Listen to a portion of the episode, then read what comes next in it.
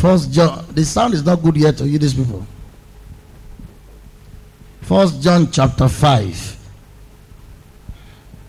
If you have a problem with the wireless, let me take the wire wireful.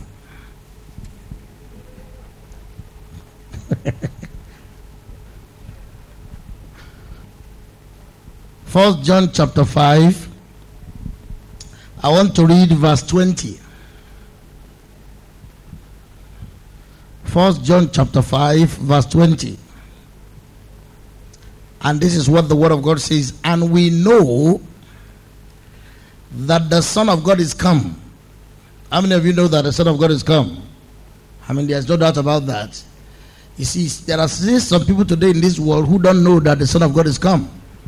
They are still living under the Old Testament. If you go to Israel today, there are still people who are expecting the Messiah. Despite the fact that the Messiah is already come 2004 years ago.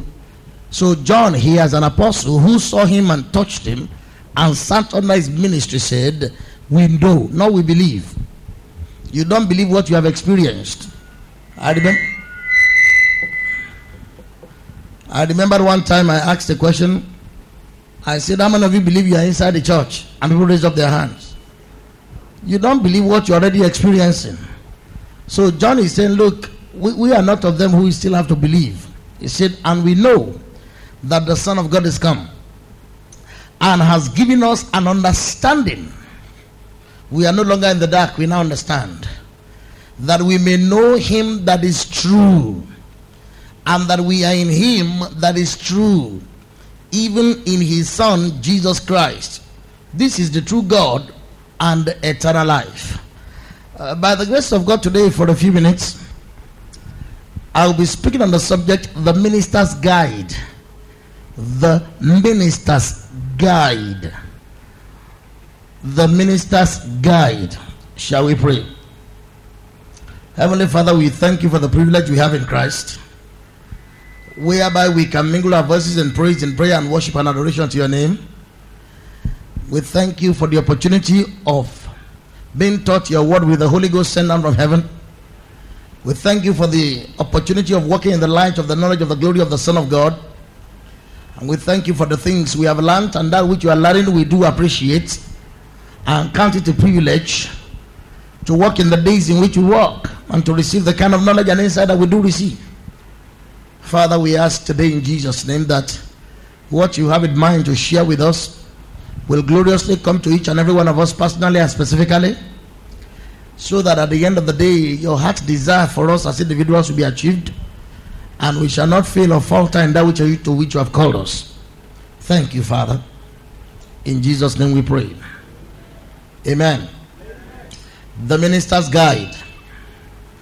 No matter whatever ministry you are called into, I believe and candidly do express that your best example as a minister, no matter what ministry you are called to, your best example as a minister is not that frontline minister. Your best example as a minister is not that popular television evangelist or that great best selling author. Your best example as a minister remains Jesus Christ. He is the pattern, He is the embodiment of every and all ministry gifts. Every and all ministry gift derive their best identity from His ministry. It was him who ascended on high and who gave gifts to men. So, your best example as a minister, please reduce the volume, please. Your best example as a minister is Jesus Christ Himself. And I always encourage your ministers to do this because I did it years ago and it really helped me. I encourage your ministers to study the Gospels of St. Matthew, St. Mark, St. Luke, and St. John as the greatest handbook on ministry. The Gospel of St. Matthew, St. Mark, St. Luke, and St. John represent what I believe is the greatest handbook on the ministry. It is a clear cut elucidation of the ministry, the pattern after which God wants you and I to follow. Christ ministry is the best example of whatever kind of ministry you are called to. whether it is governmental ministry, congregational ministry, or positional ministry. When we say governmental ministries, we mean the fivefold ministry apostles, prophets, evangelists, pastor, and teacher. And when we talk about congregational ministry, these are ministries within the congregation, the, the, the ministry within the local church. Congregational ministry like helps, government, and so on and so forth. Mercy, exhorter, and so on and so forth. And when we talk about positional ministry, these are ministries like president of men's fellowship, president of campus fellowship, uh, head of the sisters unit, and so on and so forth. Those are positional ministry. So I believe that the best expression of ministry is not what someone is doing in America or somebody is doing in UK, or what somebody is doing in Lagos or Kaduna, or somebody is doing in Bauchi or Jos. That is not the best example of what your ministry should be.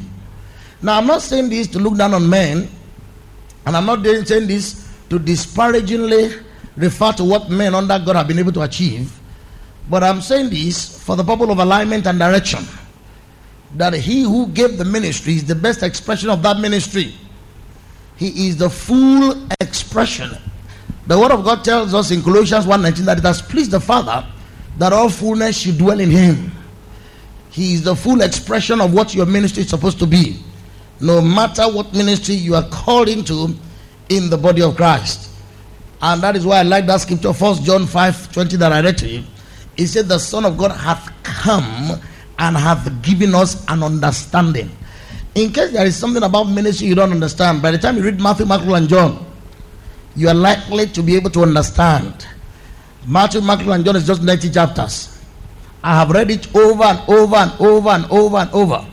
And whenever I have a thorny question that I'm not able to handle or deal with, either with people, with finance, or with circumstance or situation, I first of all go back to basics.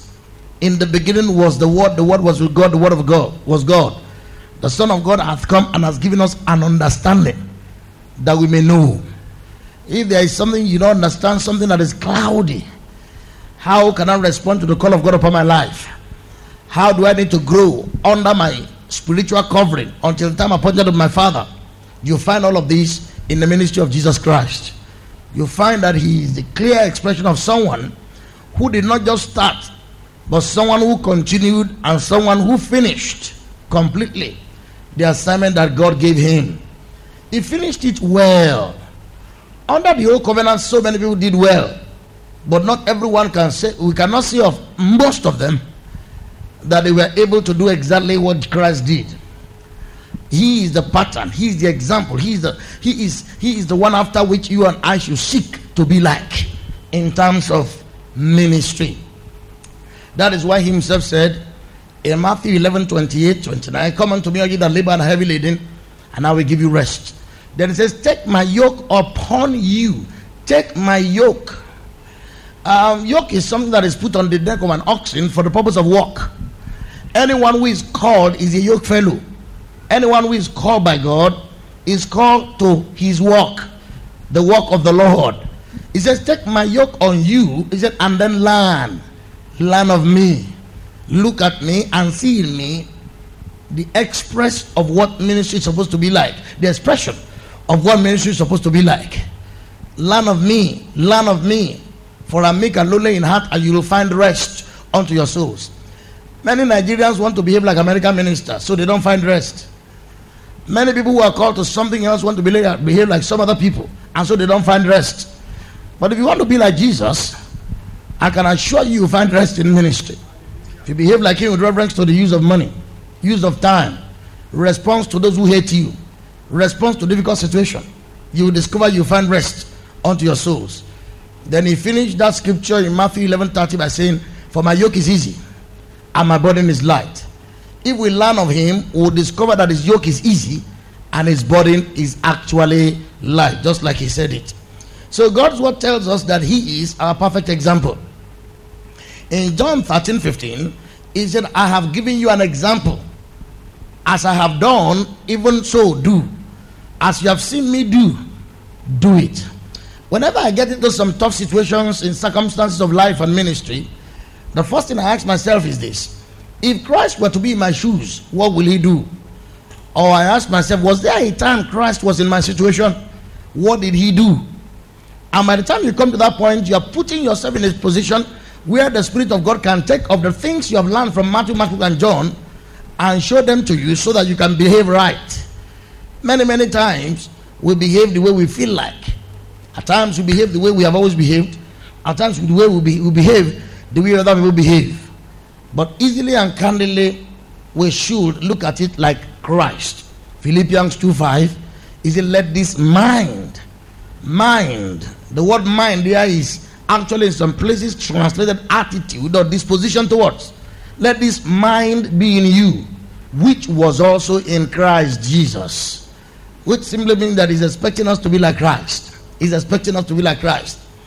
In 2 Corinthians chapter 3, verse 18, he said, We all with open faces beholding as in a glass or mirror the glory of the Lord. Now let me ex- let me explain this to you.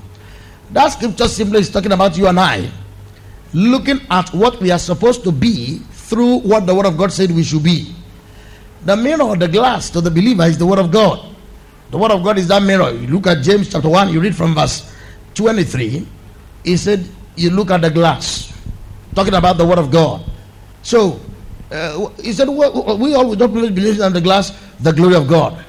Now, in, in Hebrews 1 3, we are told that Christ is the brightness of his glory, the express image of his person. When we look at the word of God, which is the glory of, when we look at the word of God, which is the mirror of God, and we see the glory of what God wants us to be in Christ, then we are changed. Our change should not be after the pattern of reading the bibliography of Smith Wigglesworth. I appreciate what Smith Wigglesworth did. I appreciate what Dr. John G. Lake did. I appreciate what Andrew Murray and all these great generals of yesteryears did. But in the final analysis, we are supposed to look at that glory, the, the, the, ex, the brightness of his glory, the express image of his person. And as we keep looking at that, we are changed. We are changed. You know, um, we are supposed, according to Colossians 3:10, to be renewed after the image of him that created us. So Jesus Christ is the pattern, the express image. And as we look at him in Matthew, Mark, and John continually, as we read it, Read it as many times as you can. Do not just read it as part of your daily Bible reading. Read it continually. Read it like a handbook. Read it like a companion. Read it like something that is so essential to your life, not just now, but also in the future. And you'll be the better for it in every respect. Because God, who commanded light to shine out of darkness, Second Corinthians 4 6, have shined in our hearts to give the light of the knowledge of the glory of God in the face of Jesus Christ. The knowledge of the glory of God can be deciphered in the face of Jesus Christ. When you look at Jesus' ministry, you see things every time you can learn. You see patterns after which God wants you to follow by the day. The apostles in Luke chapter 9, 51, 56, 51 to 56 said, Look, let's kill these people, just like Elisha did, like Elijah did. Let's go fire down. Let's destroy these people. And Jesus said, mm-hmm, You don't know what man of man, a spirit that is in you. Now that is the pattern after which God wants us to, to respond. He doesn't want to curse when we are reviled. He wants us to bless when we are cursed. He wants us to pray for them that despitefully use, despitefully uh, use us and persecute us, that may be children of our heavenly Father. So I see in Jesus Christ the pattern. Ephesians 4:20 said, "We have not so learned Christ." Who are we supposed to learn from? Christ. Christ. I read books. I have read so many books about various generals of God their times, their lives, how they handle financial situations, how they handle various issues. While I appreciate everything they did and everything many of them are doing that I'm seeing doing, I still believe that none of them is good enough. None of them is pattern enough. None of them is absolute enough. None of them is good enough for me to want to be like them. I believe in the final analysis, your heart desire, your craving, your longing, your thirst and hunger should be to pattern your ministry after Christ to put on you that yoke of his, to, to, to want to be like him in every respect, to want to imbibe his method, to want to imbibe his way of thinking, to want to imbibe his posture on every situation. God wants us, that is the way God wants us to be. I remember years ago I read First Corinthians 11, verse 1. And I was so happy I knelt down and I started praying. First Corinthians 11, 1 says, Paul said, Be ye followers of me as I'm of Christ. And I say, Father, thank you very much Make me like Paul. And God said that's not what that scripture is saying. He said that scripture is not saying you should be like Paul. That scripture is saying you should be like Christ. And I had to read it second time for me to understand that. He said, Be ye followers of me, even as I am of Christ. What Paul was saying there is look, just follow me the way I follow Christ. If I stop following Christ, stop following me. Because you need to follow Christ. We make mistakes at times that even when a man of God is already derailed and is no longer on course, and is out of shape, and is doing the wrong thing, preaching the wrong message, is no longer in tune with God, no longer in tune with heaven, because he's the one we are following, we have stopped following Christ, we follow him into failure. And that's why you notice when a man of God, as well big, great in those days, and even up to now, miss his way and perishes, and his ministry perishes with him, many other souls perish because people stop following Christ, they follow that man. But you see, that scripture says, Be ye followers of me, even as I am of Christ. Which means it's not me you should follow, it's Christ you should follow. And that if I do anything that does not look like Christ, you have the right and the audacity simply just to follow Christ and forget about me. Because I didn't save you, I didn't give you a ministry. It was Christ who saved you, and it's Christ who gave you a ministry. And if there is someone you should follow, it's the one who gave you the ministry. That's why Jesus said in John 8 12, He says, For as long as I'm in the world, I'm the light of the world. He that followeth me shall not walk in darkness at all, whether in ministry or life. He said, If you follow me, you will not walk in darkness at all. You will have the light of life. If we walk in the light, as He is in the light, we have fellowship one with another, and the blood of Jesus Christ, His Son, cleanseth us from all sin. The Son of God hath come and has given us an understanding. Whatever you say you don't know about ministry, ask Him and say, Jesus, how do you want me to go about this? If you are here, how will you have gone about it? How will you have handled it? And that is why Hebrews chapter 12, verse 2 says, looking unto Jesus, the author and the finisher. He's the beginning and the end of our faith. He's the beginning and the end of our faith. So look unto him. Look unto him. And for as long as you look unto him, there's going to be a transformation in your life. If you look unto man, the best of men are the best are still men.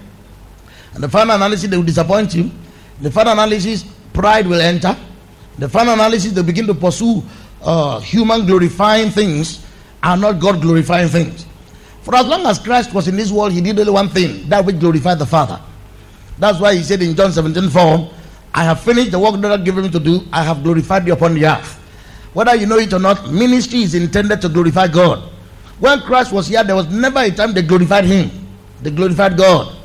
In Matthew 9 8, when he ministered and healed and moved in the power of the Holy Spirit, the word of God tells us the people glorify God who are given such power unto men. You see that statement again? I think in Matthew 15 31 or so. So it's important for us to know that it's the best pattern of ministry. Today, many people know more about what so and so ministry, so and so ministry, so and so minister stands for more than what Christ stands for. They are closely following and trying to be like those people. They copy men in speech, they copy men in dressing, they copy men in the approach to their ministry structure. Why don't you follow Christ? Because I believe that He's the only one you can follow with great safety. He's the only one who will not miss the road. He's the only one who will not, at one time or the other, feel some negative forces and do some negative things about the work. He says, Learn of me. And we need to learn of him. We need to pattern our call, our ministry, and everything we do as it were after him.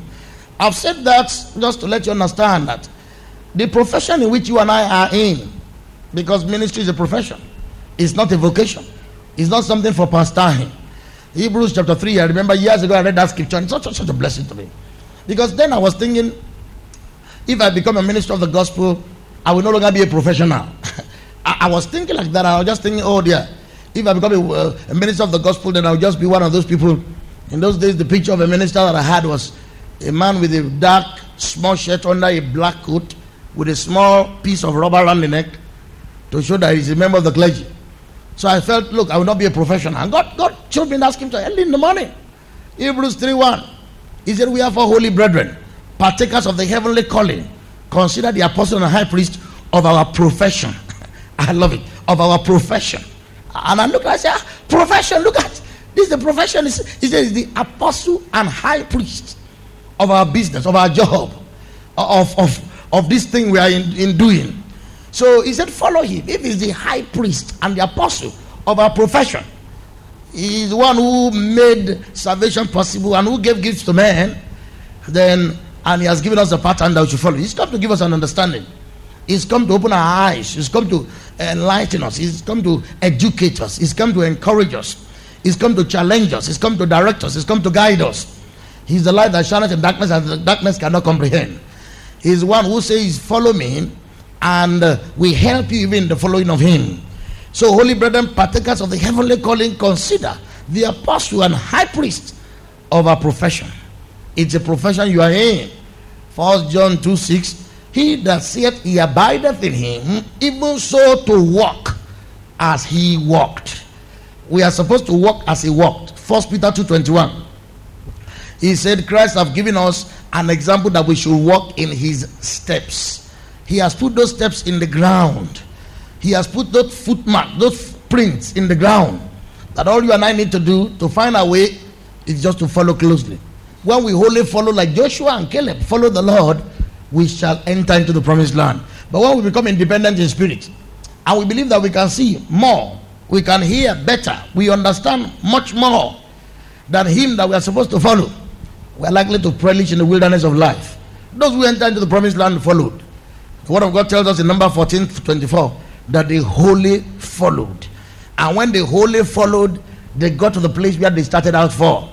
And I believe that no ministry is too big enough. No man of God is too great enough. Is is so well performed. Is so productive. Is so fruitful. Is so highly best.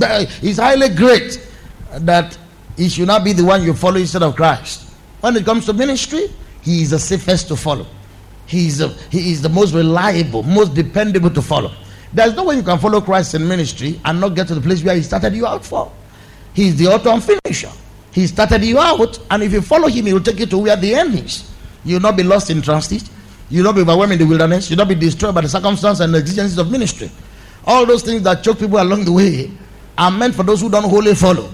They, they, they, they entrap and they enslave and they ensnare those who don't follow. But when you wholly follow as you're supposed to, one thing is definite, and that is you will, by His grace and His provision, get to the place of destiny. A disciple is not greater than his master. He that shall be perfect shall surely be like his master. Today, by the grace of God, you know, I said that just like a background. When you talk about the minister's guide, you know, the minister's guide, I'm talking about that which you can follow, that which you can have with you, that which you can reliably carry with you, and that confidently take you to the place where you're going. And I will say, without any fear of contradiction, is the example of Jesus Christ our Lord. His example with reference to purity, his example with reference to integrity. You know, Christ was the president of the ministry, but he never had all the money in his hand or his bag. He was someone who had an accountant. There was accountability in the procedure. He, he was someone who shared and delegated responsibility because he never felt insecure. I have studied Matthew, Mark, Luke, and John so much that there is no aspect of ministry when you look at it that I, ne- I, I never see him coming. Even as far back as then, there was a structure that he operated in. He never felt insecure. He never, he never felt that he could not share his anointing with people. He shared his pulpit with people. He, he sent the apostles out. He sent the 70 out. He allowed them to preach. He allowed them to minister. Even while he was alive. They were doing what they were supposed to do when he died. He gave them an opportunity to operate in an anointing while he could sit back. He sent them out. The anointed people with oil. They cast out devils. They, they, they, did miracles while he was here. He allowed them. He never felt that, oh, by doing this kind of thing, they will eclipse me. By giving them this opportunity, uh, they will make me irrelevant. He felt very secure because his calling was solid, his calling was sure. And so, let him be your example. When you look at him, you look at his character, you look at his nature, you look at his personality, you look at the words that proceed out of his mouth. I preached a message here before on the words that came out of the mouth of Jesus. Someone gave me a Bible that had this red letter edition where you find Jesus' words in red. And I just read all those words. And I saw in so many places how he spoke, when he spoke, who he spoke to. I saw in so many places the way he responded to people. People that annoyed him, people that irritated him, people that were slow, some of some of his own personal staff. I saw in many situations where he responded to pain, pain, you know, where he responded to, to betrayal. He called those who betrayed him friend because he was very sure that there was nothing anybody could do against the purpose of God in his life. That no matter what you do against him, he will still find his place. Because as far as he was concerned, his life was a planned life. And I was not going to miss anything out. So I believe he is the perfect example. He has come to give us an understanding. But you have to take advantage of the understanding that he has come to give us. You have to take advantage of it. If you don't take advantage of it, there is no way you can profit from the coming of Christ. At times, I always want to encourage some people. Many of those books you carry around, little, little, little books, written by hungry authors and a couple of other people who don't even know what they are doing, you need to throw them away and spend some time in Matthew, Mark, Luke, and John. 89 chapters. If you read, if you, if you read three of them every day, if you read three chapters every day, you know how far you go. Just go over it again and again and again and again. And when circumstance and situation come, suddenly you just discover that the Son of God who, come, who came to give you an understanding will just bring light out of darkness. And you'll be able to know exactly how to handle the situation. You'll be able to know how to deal with the circumstance, even without a lot of effort on your part. You just see that word, the word of God comes, the situation just come before you and loom large. Many, many times I've been in some fix, a fix, one fix or the other. And as I was just thinking of what to do, a, a word, a phrase, a, a, statement, an occasion, an instance, a situation will just come suddenly before me, and I will receive wisdom instantly. I will receive wisdom. Because when you have knowledge, that the Spirit of God imp- applying that knowledge to your situation gives you wisdom to be able to right, act aright in that circumstance. Now, in the ministry of Jesus Christ, there were three things I want to share with you today. Actually, there's only one of them I want to share. But I just want to, I want us to look at the three of them. I'll look at the first two just for about two, two minutes. And then it's the last one I want us to look at very, very closely. There were three things that Jesus stressed. And I want us to look at it a little bit closely. Look at it and see the relevance to us as ministers today. The first thing I want us to look at was what Jesus said to the Father in John 17 18. And he said it to the apostles in John 20 21. In John 17 18, Jesus said to the Father, As you have sent me into the world, even so send I them into the world. And then he repeated it in Acts 20 21. He said, As the Father hath sent me, even so send I you. What I want us to ask ourselves as a question is this, and that is a very simple thing, and uh, it is this Do you really realize that you have been sent by God as a minister? That you are a sent person. The word sent in Latin is the word mitao, which means I send. In Isaiah chapter 6, verse 8, he said, Who shall go for us? Who shall I send? Moses was sent to Pharaoh, Elijah was sent to Ahab. We need to understand that we are sent people. Now, the first thing I would like to say about that phrase, as the Father have sent me, even so send I you. The first thing I would like to say is, you cannot send yourself. A situation where you make up your mind where you want to go and what you want to do is not a true reflection of someone who is sent. God was speaking to Jeremiah, Jeremiah 1, verse 7. He said, You will go to the place that I command you, and the word that I give you will you speak. There is a sending. As arrows are in the hand of a mighty man, so are we in the hand of our Father. I want you to know that when he says, As my Father have sent you, sent me, even so send I you. You will have to be sent by God to undertake something. You will have to be sent by God to a place. You will have to be sent by God to do a particular thing. So, to what extent can you, today, can you say most people are sent? It is common knowledge that many people want to say in the city. But most people to whom God will want to send them don't live in the cities. It has been discovered that 91% of ministers live in cities. And only 9% of the population of the world live in cities. So you can imagine that 9, 9% of the ministers are ministering, therefore, to the 91% who are in other areas that people have not gone to despite the fact that God has sent them there. When he talks about being sent, easily and quietly, when I look at what people do and the way they go about it, I can tell you to a large degree that not many people who are doing what they are doing today are sent to do them. And that is the reason for lack of fruitfulness. That is why you have so many churches in some cities, and yet the voice of the city has not changed. Salt cannot be in food and will not taste, except the salt has lost its savor.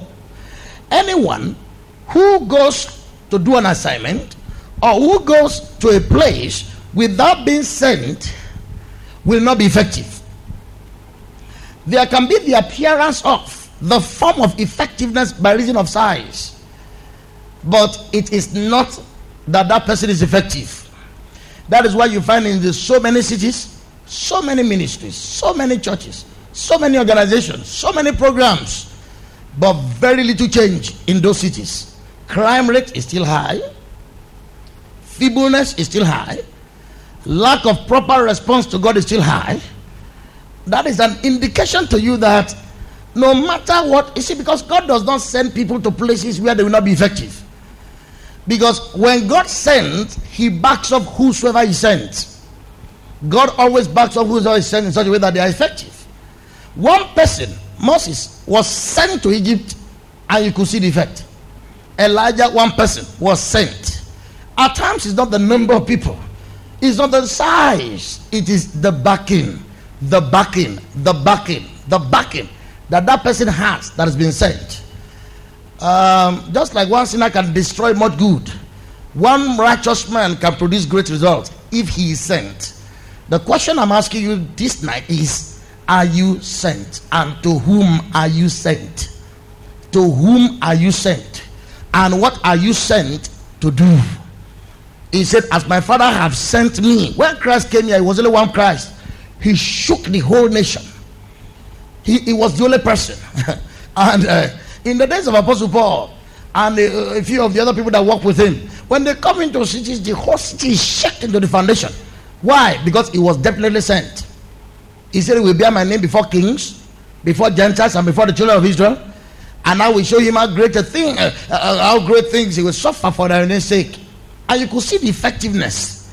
But the question is, to whom are we sent? And really, are we listened? Are all these people sent? Or we just volunteer? Are people definitely sure about the fact that God has sent them? Jesus said, Listen to me. As my Father has sent me, even so send I you. So there is nothing like doing something that you're not sure whether Christ sent you to it or not. There has to be a clear recognition in your heart. If someone were to stop you by the way and say, What are you sent to do? And where are you sent? And to whom are you sent? You should be able to give a clear cut answer. I'm sent to the sick. I'm sent to the poor. I'm sent to the lost sheep. I'm sent to the barren. I'm sent to the weak. I'm sent to the ignorant. I'm sent to those who sit in darkness and to those who walk in the valley of the shadow of death. I'm sent to bring light to them. So it's important for you to know that I am sent. I am a sent person. An ambassador is not someone who happens to have a visiting visa to US. Many Nigerians go to USA, but not all Nigerians who go to USA are ambassadors in USA. There is only one ambassador, someone whom the Nigerian government sent. That's the ambassador. And the word of God says in Second Corinthians 5:20, now are we ambassadors for Christ. A minister is an ambassador. You are not just someone that happens to occur. If you look at everyone in the Bible, so to speak, that had an assignment to do, anyone who was called, you will see that they were deliberately sent on purpose with clear cut specific details as to the instruction. So when Christ says, As my Father have sent me, which means Christ came to this world with a purpose. First John 3 8. For this purpose the Son of God was manifested that he may destroy the works of the devil. Now that is a clear purpose. And that is the purpose that is purposed in, that, that is the purpose that is purposed, is an eternal purpose, and there's nothing you can do about it. But in that same way, Jesus said, As my father have sent me, even so send I you. To what extent do you have that instruction from his mouth? Job 22, 21. Acquaint yourself with him and be at peace. thereby peace shall come, I mean, good shall come to you. Then it says in verse 22, receive, I pray you, the law from his mouth and lay it up in your heart. Are you sent? Or are you just doing what you're doing? Are you sent? Now, let me now say something to you that will shock you here. Now, Christ said, my, As my Father have sent me, even so send I you. But notice that even of those that Christ sent, he also gave power that they can send. Let me give you a good example here. Let me explain this to you. Now, God sent Christ, Christ sent me. Now, Christ sent me, agreed. And then one, two, three, four young men happened to say, Well, God have sent us to you.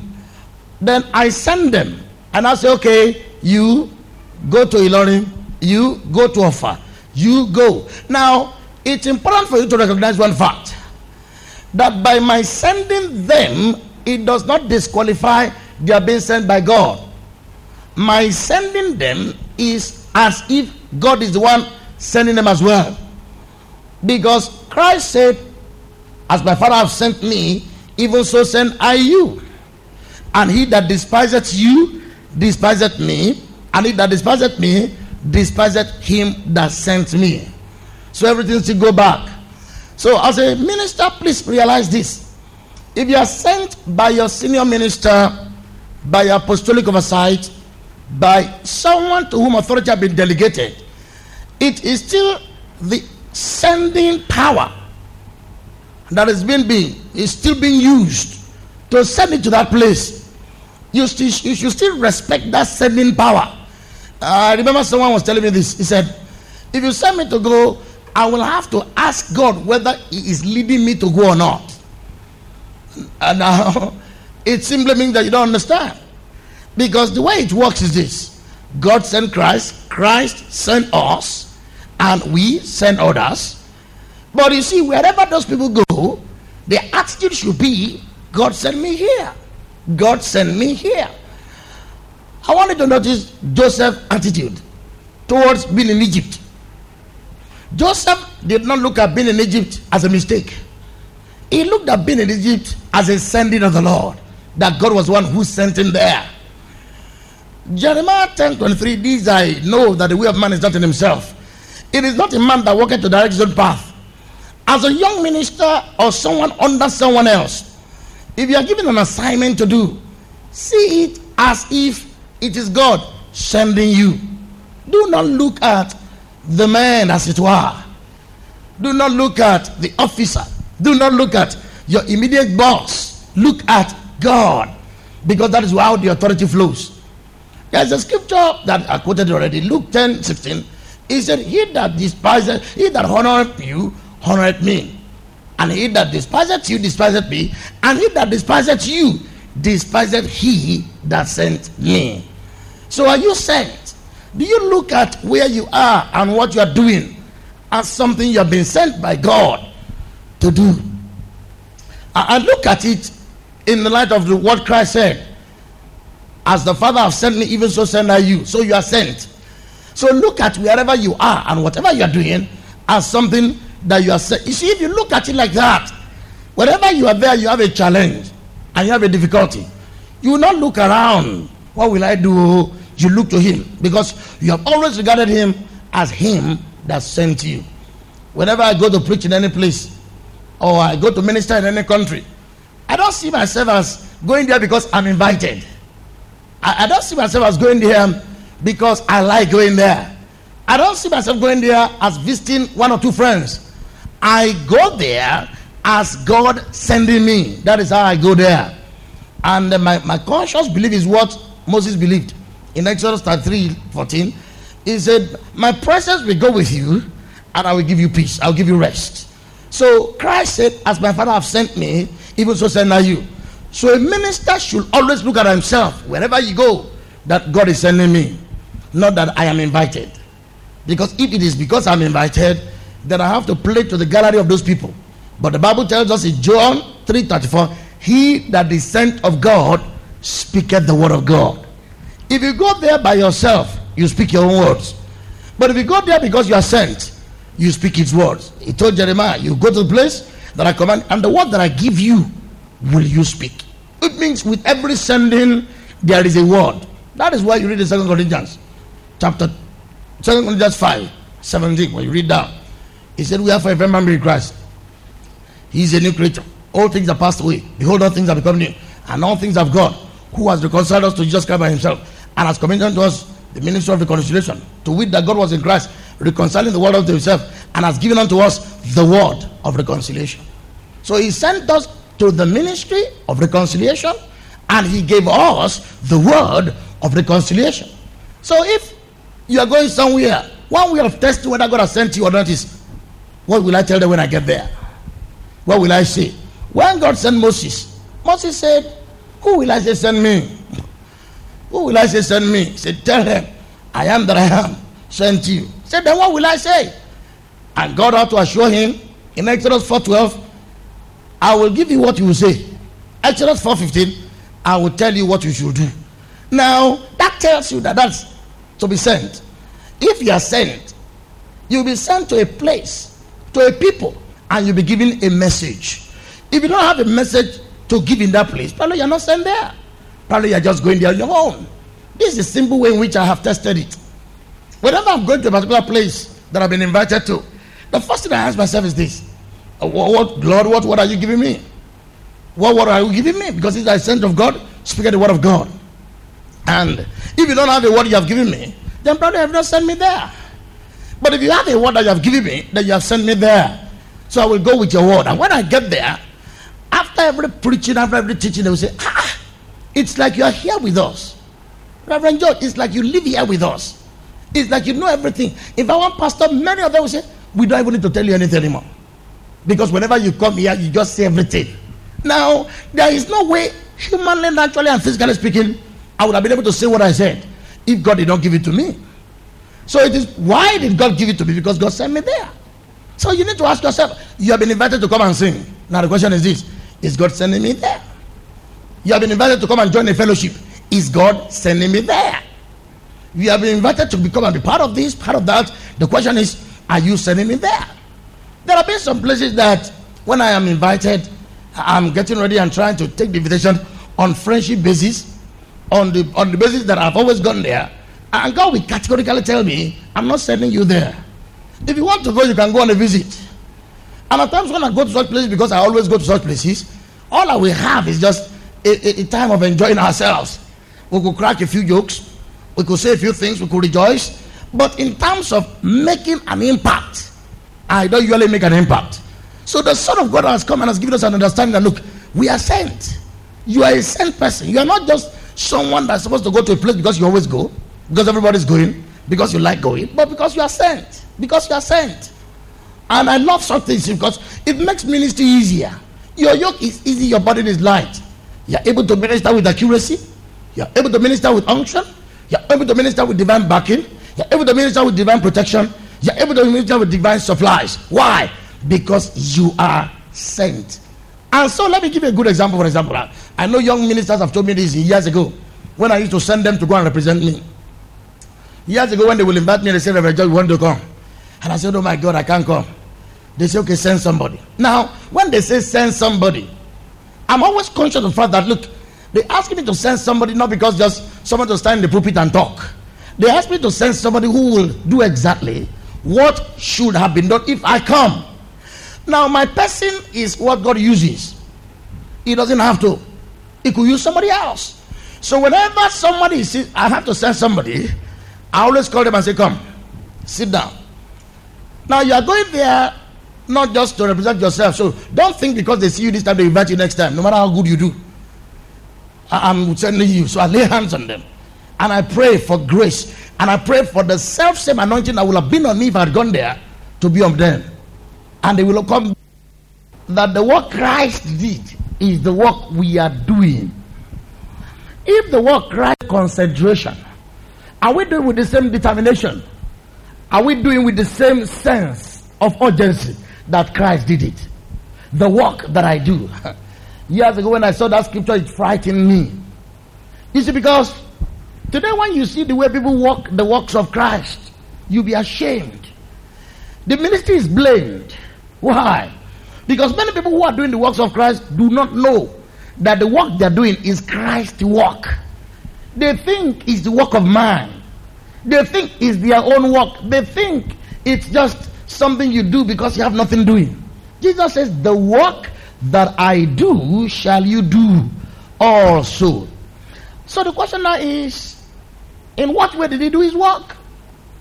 With what level of zeal did he do his work? With what level of consecration did he do his work? With what degree of determination did he do his work? Was he lazy at his work? Was he double minded? Did he retire? Was he hardworking? It's still because the work you are doing is my work, it's the same work I did. And he said, Then greater works than this shall you do. Now, greater works not in terms of the fact that you and I will perform greater miracles than he performed, but in terms of the number. Number. When he was here, he was only one. Now we are so many of us, and evidently we are getting more and more every day who are involved in this work. But the point, the thought I just wanted to know is this the work that he did, he said, that is what you are doing. So this work should be a honorable work. Paul said in Romans 11 13, he said, I magnify my office. Ecclesiastes 9 10 says, Whatever your hand find to do, he said, Do with all your might. Let, let it let this statement guide you. The work that I do shall you do also. Don't let it diminish because it's down in your hand. The race that I ran, you will run also. Don't let it spoil because it's not your turn. Don't let it be carelessly handled. It's the same work I did. Look at the way he did it. In John 9 4, he said, I must walk. The work of he that me what is day. For the night cometh when no man can walk. Acts 10 38, how God anointed Jesus of Nazareth with the Holy Ghost with power, who went about the work that I will do, shall you do also. In Matthew 5 23, I mean, Matthew 5 23, Matthew 9 20, Matthew 5 23, 9 35. God's word tells us that He went about their cities and their villages. He went about. Now, that is the passion. You, you see, the kind of passion that Jesus had for the work is the kind of passion He wanted to have for the work. He doesn't want you to diminish. He doesn't want you to, he doesn't want you to like look at it in a different way from the way he looked at it.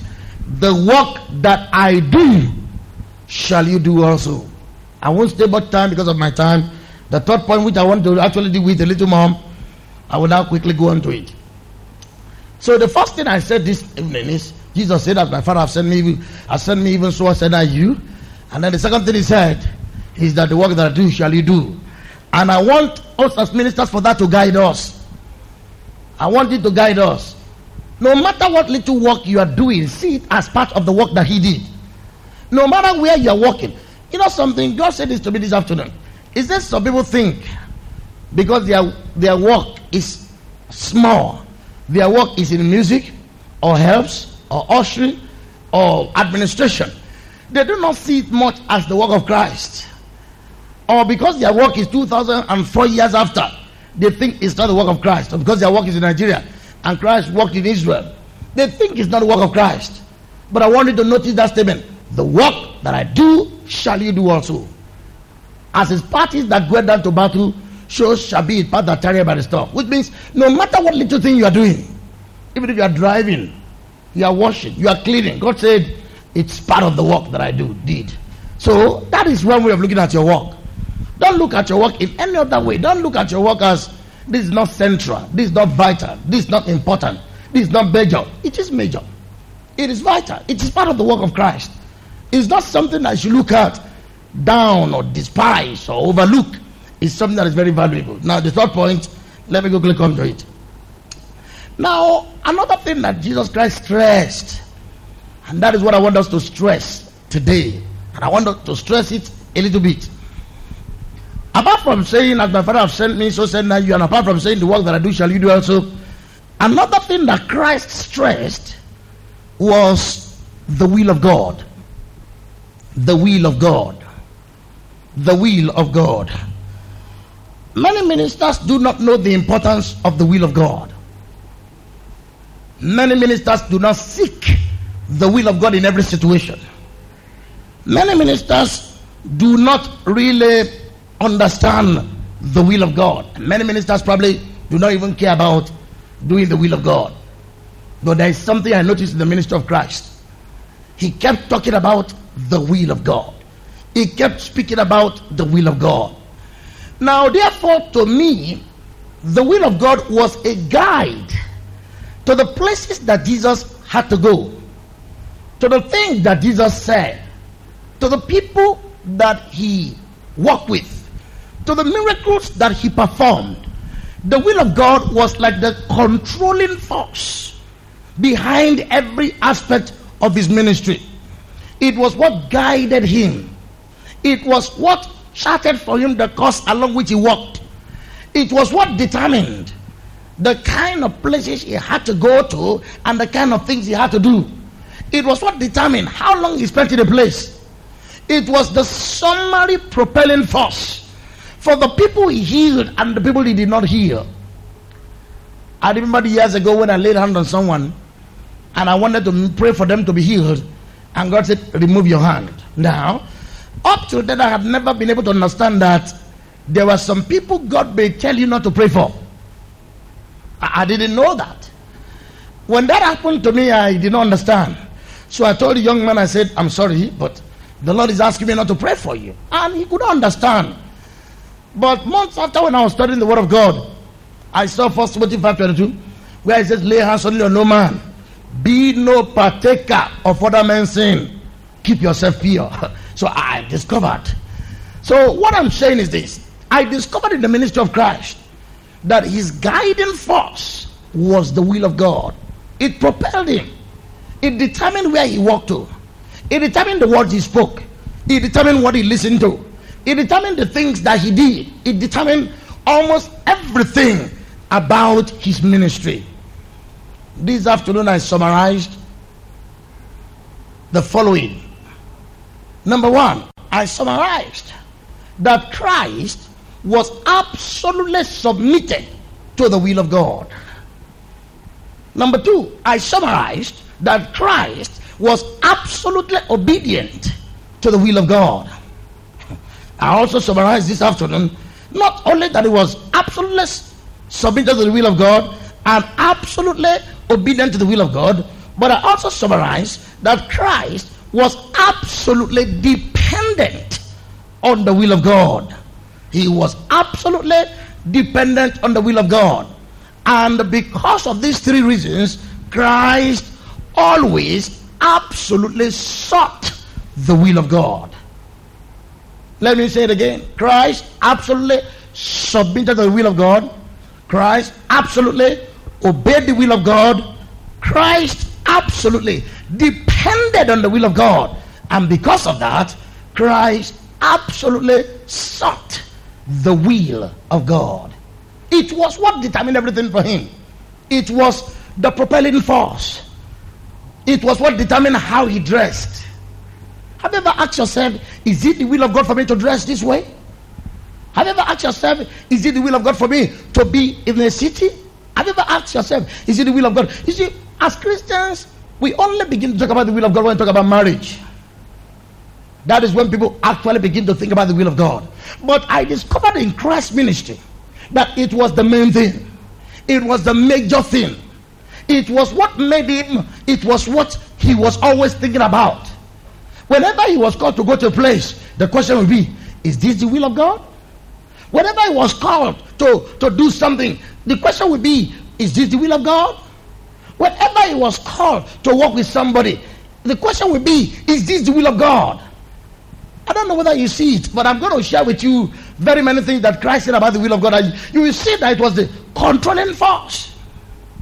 And several years ago, I made up my mind that the will of God was going to be controlling force of my entire life. Now, it is not everything that is the will of God that will go down well with you. It's not everything that the will of God that you like and accept at first sight. But First John 2:17 said, He that doeth the will of the Lord shall abide forever. If you want to have continuity and relevance, you want to have bite and effectiveness, you want to be productive and continually anointed, the will of God is not something to be compromised. And Ephesians 6 6 says, Not with eye service as men pleasers, but as servants of God, doing the will of God from the heart. Jesus sought the will of God because he was dependent on the will of God.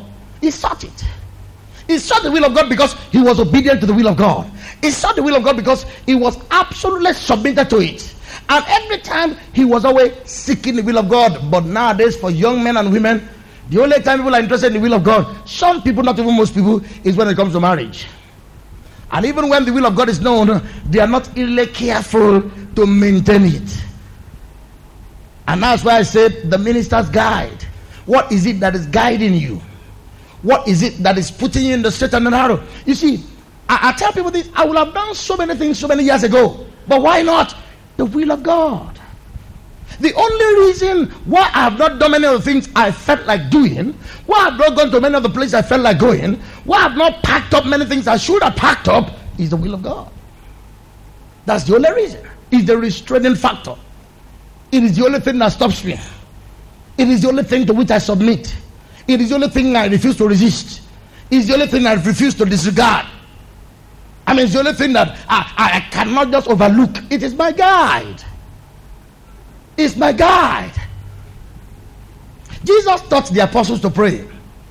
As early as Matthew 6:10, he said they should pray like this: Thy will be done on earth as it is in heaven.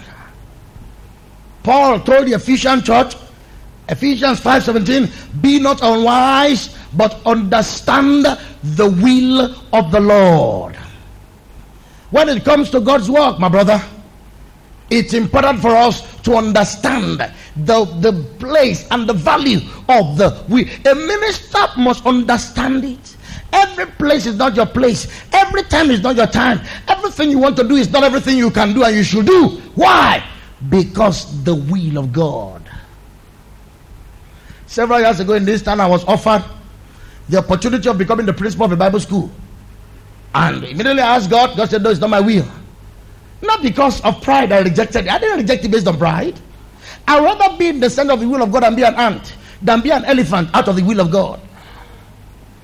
I'd rather obey God in submission to His will than disobey God because of pride. It takes humility to be guided by His will, it takes submission. It's the minister's guide. It restrains you. If you're the kind of person that has a heart desire for the will of God, you will never be found in a place where the devil will catch you. The devil only catches people who never value the will of God as something that should guide them. The will of God must be the controlling factor. It must be the it must be that thing that keeps you in the straight and the narrow. It's that jacket that you wear that, that limits you to a particular line of action those situations may seduce and entice you. Jesus said, Matthew 7 21, He said, It is not him that said unto me, Lord, Lord, but he that doeth the will of my Father who is in heaven. That's the value of the will of God. He said, It is not just saying unto me, Lord, Lord. It is not the mouth attestation. It is not just calling me Lord, Lord. It is not having a form of godliness. But he said, He that doeth the will of my Father which is in heaven in the days when Christ was here, Mark chapter 3, verse 35, and in Matthew 12 50, his brothers, his sisters, his mother came to visit him while he was in ministry. And they said, Hey, Jesus, your brother, your sister, your mother are seeking for you. Jesus said, My brother, my sister, and my mother are those who do my will. Which means God is saying, I identify only to those who allow my will to monitor and guide their lives. It is very easy to do many things, go to many places, have so many friends. At times, some people have tried to walk with me, be close to me in ministry, and God will just say, No, don't be close to that person. Why? It's not my will. Evil communication corrupt good manners. According to 1 Corinthians 15 33. So my response to those people is not based on whether they're educated or not educated, whether they're anointed or not anointed. It's based on the fact that it is not the will of God for us to be. There are some sisters you want to marry. There are some brothers you feel like marrying, but as far as God is concerned, it's not the will of God. There are some places you want to go. There are some jobs you want to take. There are some things you want to do, but as far as God is concerned, it's not the will of God. There are many things I will have done before now, but as far as God is concerned, it's not the will. Of, so the will of God should be sought. You and I should find the will of God on every matter. No matter is too small, no matter is too minute, no matter is too inconsequential for us to find what the will of God is about it. Choosing a course in the university, changing faculties. The question is, is it the will of God for me to change from agric to engineering? Let me give you a good testimony here. There was a brother who was going to the university here in University of Ilorin. When he was going to go, he took his form, he prayed, he said, God, what is your will for me? And God said, Well, I wanted to apply to read zoology. So he applied for zoology. After I think the first year or so, he did so well in the exam. And they tempted him and offered him and said, ah, You can change your course if you want, you can change it. So he went and changed his course. I think to one course like whether agronomy or agric science or agric economics. I can't remember. But he changed it. When he came to me and said he had changed it, I said, Look, you can't just change your arrangement with God like that without his notice. If he told you that in the beginning, this is the course you should read, there is a purpose. And that purpose must stand. And if you change the course without notifying him because you think you have done better in the 400 level exam, you get yourself into a position where not even God can help you. He, he, he said, Well, anything that is good, God wants it from me. I said, Well, every good and perfect gift. So he changed the exam, he changed everything. 400 level, 100 level, he had no problem. 200, no problem. 300, no problem. 400, his problem began. It was like all the problems in the world came and decided to gang up against him. To cut a long story short, when he was going to graduate from the university, I think he failed on one or two courses. I can't remember the courses he failed. He had repeated those courses, I think, once or twice or thrice. He, had, he, he failed that course and he had to repeat, gave him one extra, one extra semester to start with, then later one year and so on. They kept discovering so many things that he had not done because he changed his course. At times, when those people change courses, you don't know there are implications for other things that you don't know. At times, there are some courses your colleagues took in the 100 or 200 level that you did you are not aware of. And it may not so be immediately relevant until you get to the final year of graduation. So they began to bring out those courses one by one. To cut a long story short, this brother had one paper more to do. So we prayed, we believed God, we fasted, we prayed, we did everything.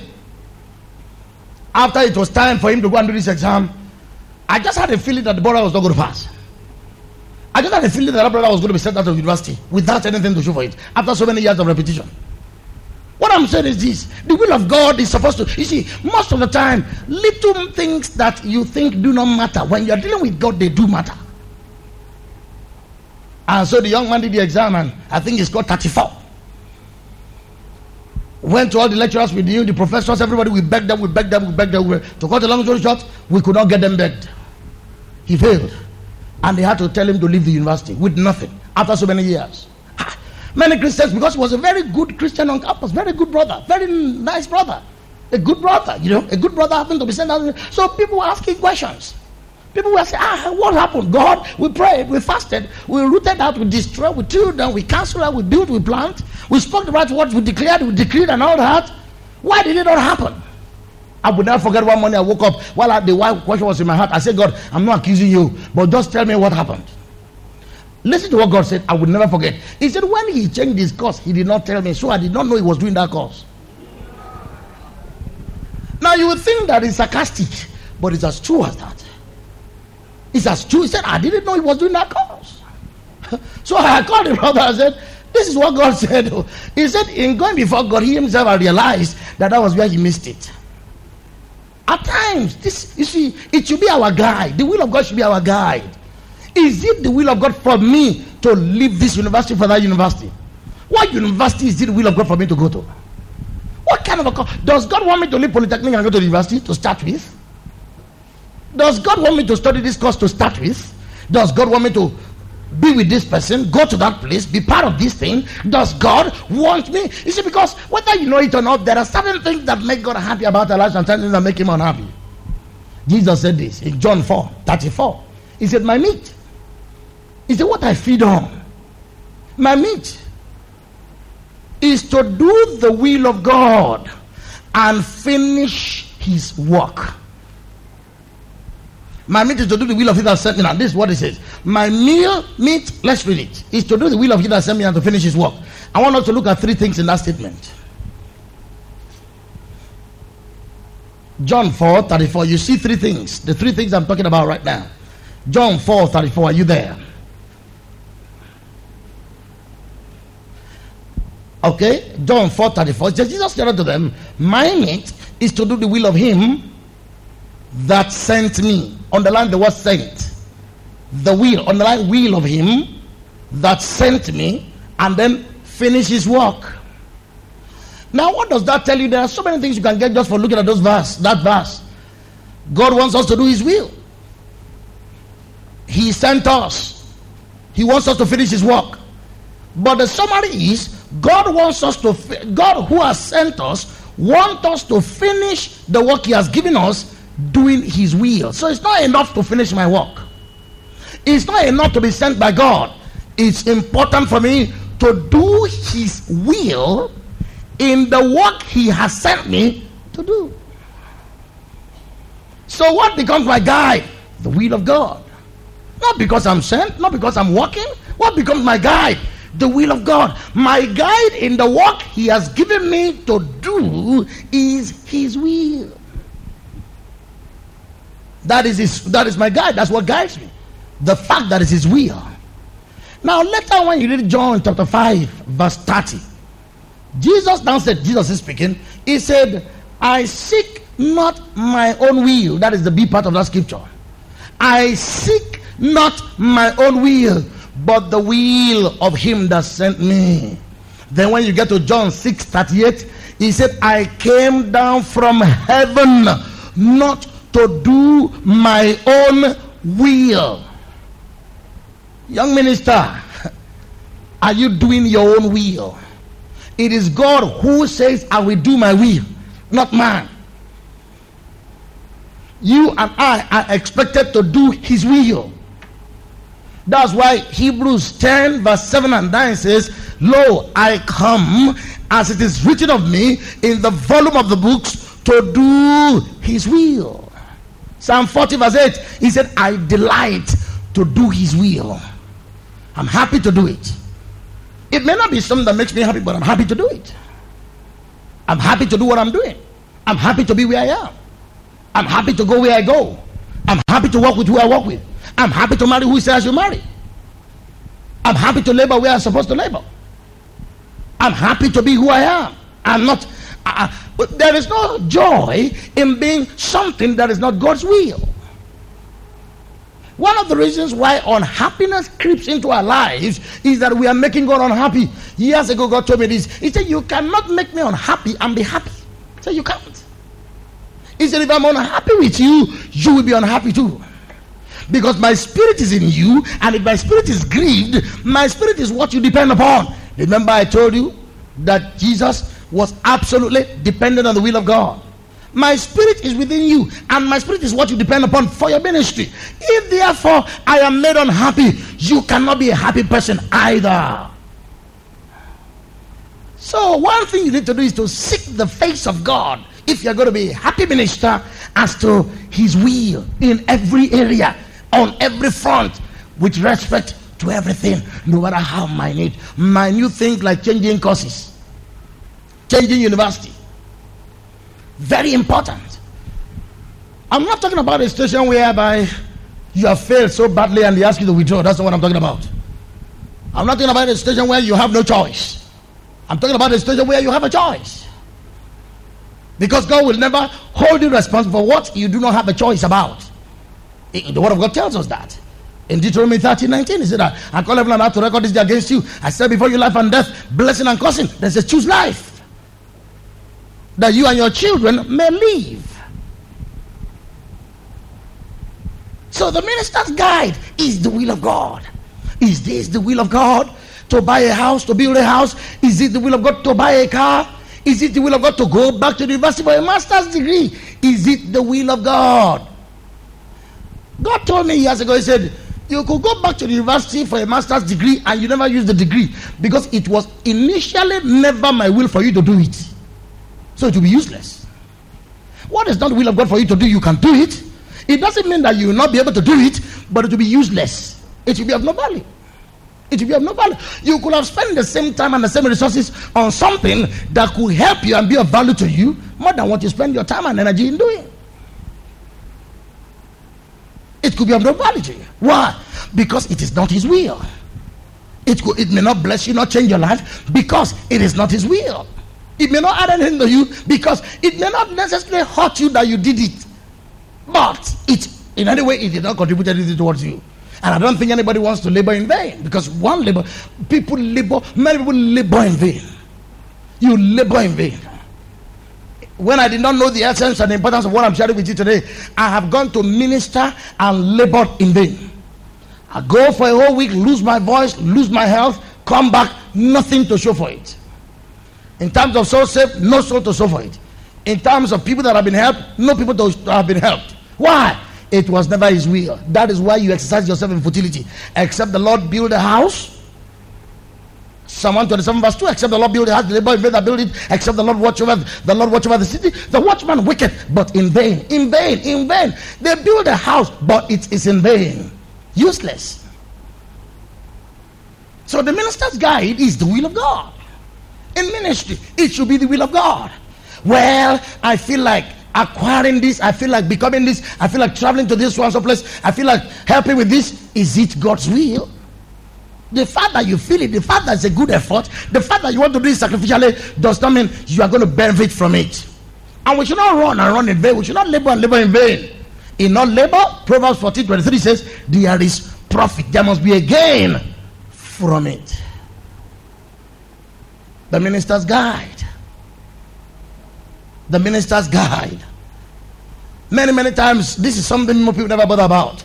Well, do we really bother about the will of God? Now, in the next few minutes that I have, I want to share with you how, as a minister on all occasions, you can find the will of God for situations or circumstances. How you can find the will of God. How you can find the will of God. Some people, until there is an emergency in their lives, like a brother talks to a sister, or there's a situation of a job offer, they never know how to find the will of God.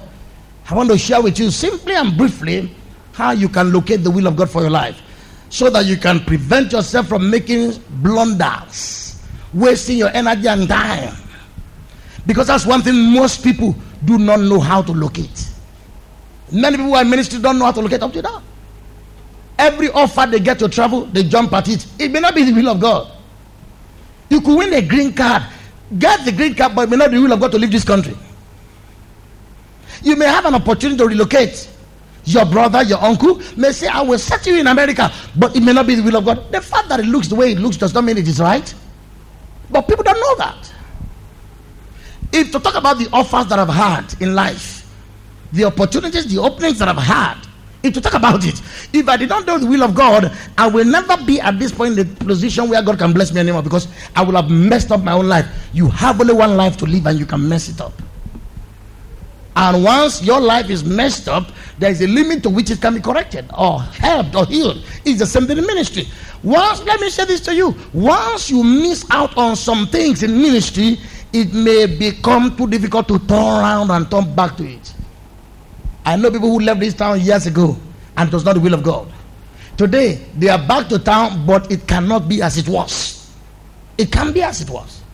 It cannot be anymore as it should have been when they lost the opportunity. Because you see, then it was the will of God.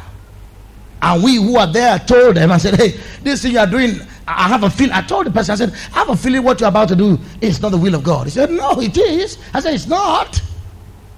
There are those who, by reason of use, have their senses excited. One thing I developed as a young Christian was to be able to locate the will of God. And I'm going to share with you right now some things you need to inculcate into your life so that at short notices you can know whether something is the will of God or not. Because tomorrow you may win a green card. A green card does not actually mean green pastures, it could be brown pastures, it could be destruction of purpose, it could be that you are being taken away from destiny. It could be. It doesn't mean that because those opportunities are on another side of the world, it necessarily looks better. They don't. Because God's purpose for your life is clearly stated.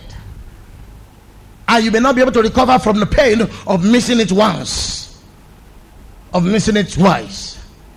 If you want to find the will of God, and I, Christ was always for the will of God. He said, I came down from heaven. He said, What made me leave that place? Come here is the will of God. I came down from heaven not to do my own will, but the will of He that sent me. The psalmist said in Psalm 143, verse 10, He said, Teach me to do your will. Teach me to do your will. Your spirit is good. Lead me in the path of uprightness. Teach me. Teach me to do your will. I prayed that prayer only God knows how many times. God, teach me to do your will. Let me understand your will. Let me walk in your will. Let me do everything after your will. Let me only walk with people if it's your will for me to walk with them. And through such things, you'll, you'll be able to evade the traps of the snare of the fowler and the noisome pestilence. You'll be able to evade wasting your energy and time and talent on things that don't count. Many people have wasted their energy on degrees that have no value. And many people are not putting their life into degrees that have value because there are some people that the will of God for you is to get a master's degree and do a PhD. According to the will of God, that is what He wants for you. But you see what? But, but because we don't really care about it, we just think that it's not everybody's going, I will go. Everybody, nobody's going, so I will not go. That's not the way it works. Our lives are not the same. You need to understand what God wants.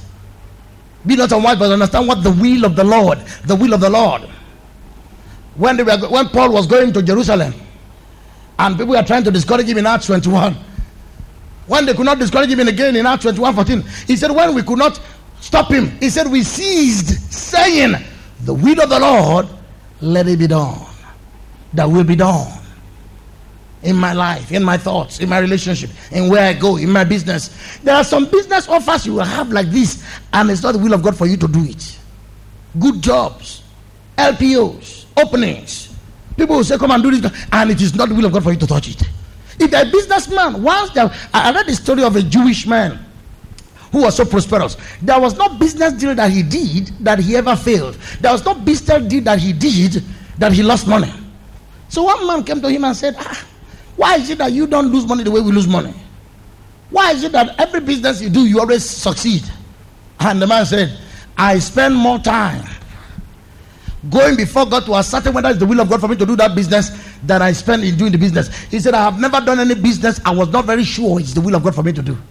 It comes in in business, it comes in marriage, it comes in ministry, it comes in in life, it comes in even in traveling. You wake up in the morning, you have a journey slated, and it just appear to you, it's not my will for you to travel. Release it and go. You can travel another time. You don't have to travel. Uh, well, you don't have made up my mind to travel. Even you could prepare a message, get your people to preach, and God said, No, don't preach it. It's not my will for you to preach it. Fine. Just worship me, lift up your hand and press me, and go ahead and do that. And God will show himself stronger than if you preach that message. It's our guide. The minister's guide is the will of God. It is what puts you in the narrow, in the stretch where you can be prosperous, fruitful, productive, successful, and get the kind of results that God wants you to get.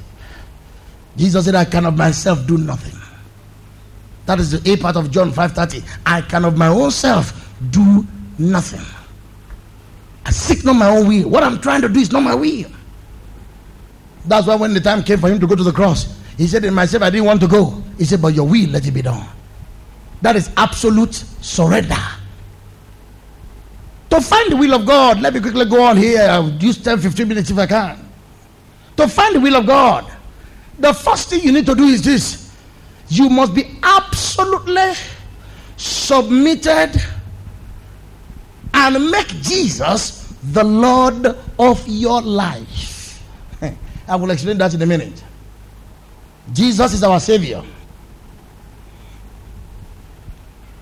We are disciples, some of us are converts. But for Jesus to be the Lord of your life, you know what it simply means? It simply means that you have no desire of your own. It means you are neutral. It means you are not insisting that this is what you want, this is who you want, this is where you want. You are just absolutely open, and no matter what it is, no matter what it wants for you, you want it. This is absolute surrender, absolute submission. Jesus must become the Lord of your life. Not as I will, not my will, not my way, not my thought, not my choice. Not because I don't want something, But God, if that is not it, I leave it. Not because I do not want to become, not because I do not want to go, but if it is not, that's it. I'm neutral. When you get to that situation, you're open to knowing the will of God. Many, many times we are emotionally committed. We already have an idea of what we want to do. We already have an impression of where we are going. We already like have made up our minds. Lord, if it's going to be marriage, it must be like day. If it's going to be school, it must be this. If it's going to be business, then it has to be this. If you are like that, God will never reveal his will to you. But if you are neutral and say, well, whatever the will of God is, it's okay, whatever. What I just want is nothing less, nothing else, nothing more than the will of God. I am not committed to anything. It doesn't have to be anybody. It doesn't have to be anywhere. It doesn't have to be anything. It is just whatever He wills.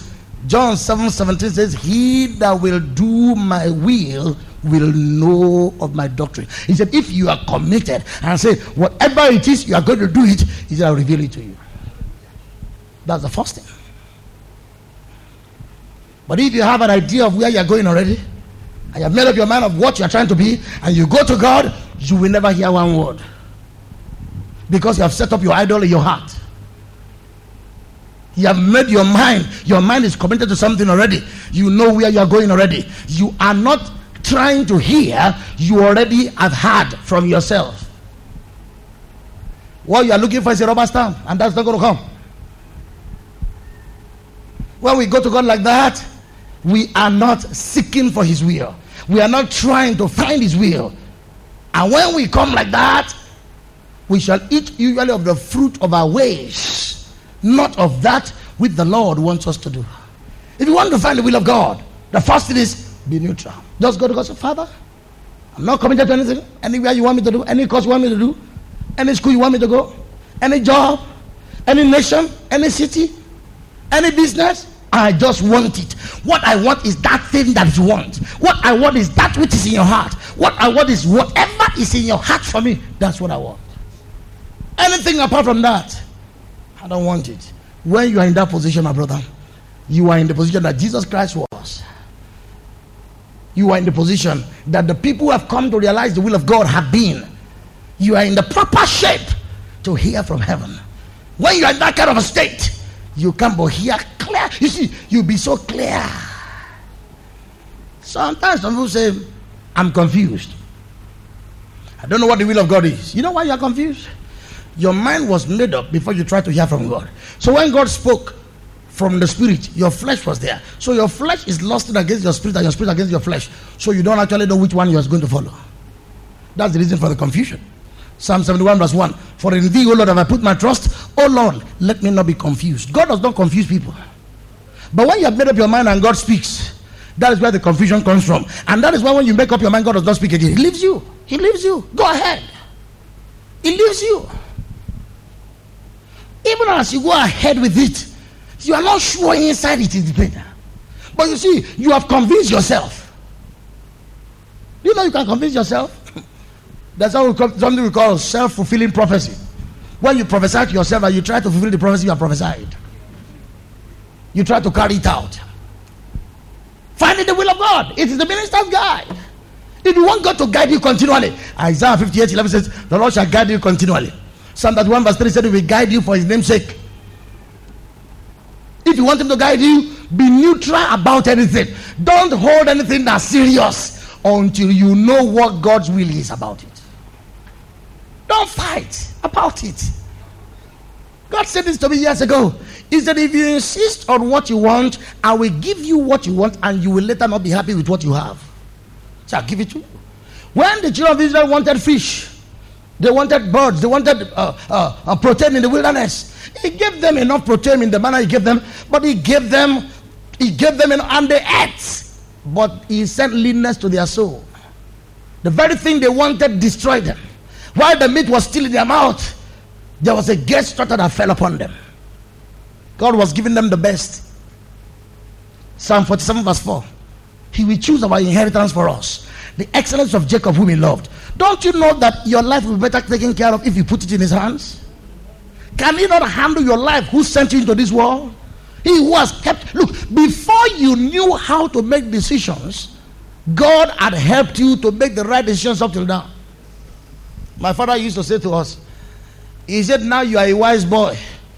He said, When I said go, you say, Where should I go? Before you knew how, I was one who decided the kind of clothes you are going to wear, the kind of hair you are going to cut, the kind of school you are going to go. I decided it, and I was not wrong. And I decided it up to the time you went to secondary school. I said, who, who filled the uh, form for secondary school for you? And I was not wrong. So now I am wrong, abi. My wisdom is no longer adequate, abi. I don't know anything again, abi. I who have been your father, I don't do anything. Mo ti lo si abi. My father, mo ti lo si abi. Lójú rẹ̀ mo do lo si lójú rẹ̀ abi. Uh, you know, when he says that, we, we, we get very unhappy because he, he made all those decisions up till that time. Well, you can say, well, now I'm grown up. I must take my life in my hands. Let me say, in as much as that is important, look, just let him, God, let God know that, look, I, am not committed to anything. I'm not committed to be anywhere. I'm not committed to be with anybody. I'm not committed to doing anything. I'm not committed to saying anything. In that same hour, the Holy Spirit will teach you what you should say. He said, Do not think beforehand what you will say or you spoil it. He said, In that same minute, the Holy Spirit will give you what you say. That is how the Spirit of God can put you in the will of God. Number one. Number two, in finding the will of God, confidently, that's the second point now, confidently expect and wait on God to reveal His will to you. Confidently by faith, expect and wait on God to reveal His will to you. Two things you need to know here is this. Number one, God will never leave you without guidance. Let that be in your heart. There is no decision you want to take. There is no place you want to go. There is no choice you want to make that God, that's the first thing, will leave you without a guide. That's number one. Number two, still another point.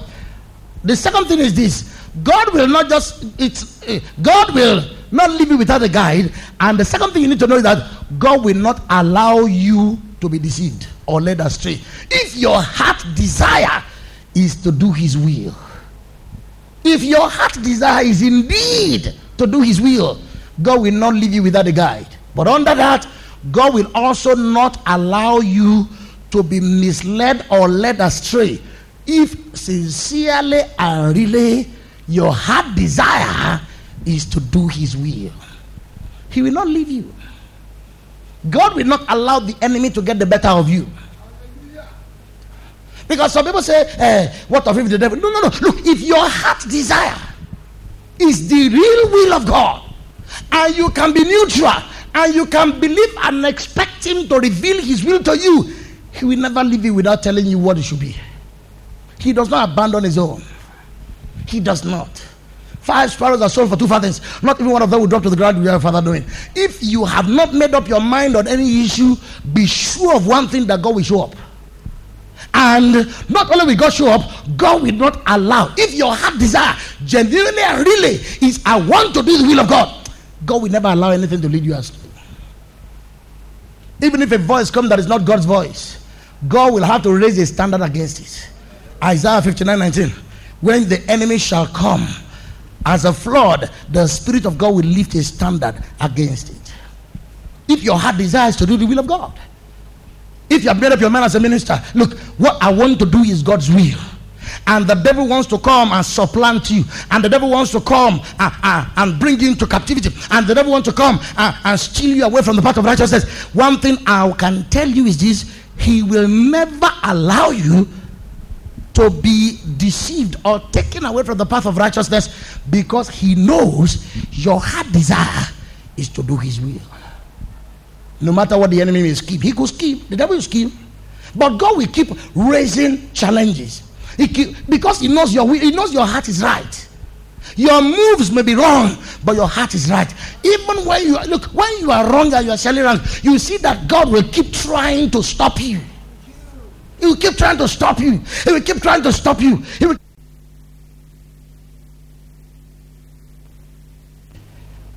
He ask you how you doing. Said nothing. But I don't just feel. No, that's God. He's trying to stop you. He's trying to block you. He's trying to say, My son, look at me one more time. My son, check this out. My son, this is not the way my daughter, that's not the cause. Check this out one more time. Because he knows in your heart you want to do his will. So he's protecting you. You make up your mind, you are going to do that business. You already told the man, Come tomorrow for money.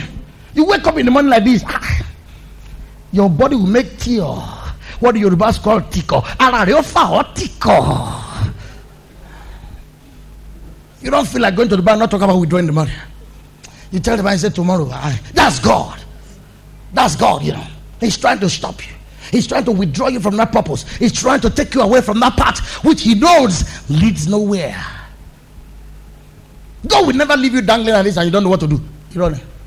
If you say you don't want to, you don't know what to do, it's because actually, see, God does not do that. Because He knows how vital is it for you to hear from Him. He knows how valuable it is for Him to talk to you. He knows that if He does not talk to you, the devil will talk to you. He knows that he needs to talk to you before the devil talk to you. He needs to talk to you before your friend talk to you. He needs to talk to you before your flesh talk to you. And so he wants to quickly talk to you before you even have an opportunity of hearing a different voice. So he will not leave you. Dangling there and he will not allow some, some force to come. Even if the force come and deceive you, shortly before you do it, shortly before you go out, shortly before you finish it, he will just stand and block it. And when he blocks it, like he blocked Balaam, he will let you know he's the one blocking it. But you know, like Balaam, some people are so stupid that even if, if God blocks you, just put God say, won't let me, you still go ahead. Number three. If you want to find the will of God, do, do not just be neutral. And do not just come by faith. Thirdly, if you want to find the will of God, listen to me. Listen. That's very important. Listen carefully. Listen continually. Listen as much as you can because God will speak to you in a voice, in a way and a manner that you best know Him to talk to you. Listen. I like that word listen. Listen simply means a careful, deliberate act of trying to hear a careful, deliberate act on your part of trying to hear. Listen. Proverbs 20 12. The hearing ear and the seeing eye, the Lord has made them both. Listen. Now, let me say this to you. As a minister, practice listening. Practice listening. What do you mean, Brother George? Close your ears and say, close your eyes and say, Father, speak and listen. For your servant heareth. Like someone said in 1 Samuel 3 9. That was one thing I developed my hearing in.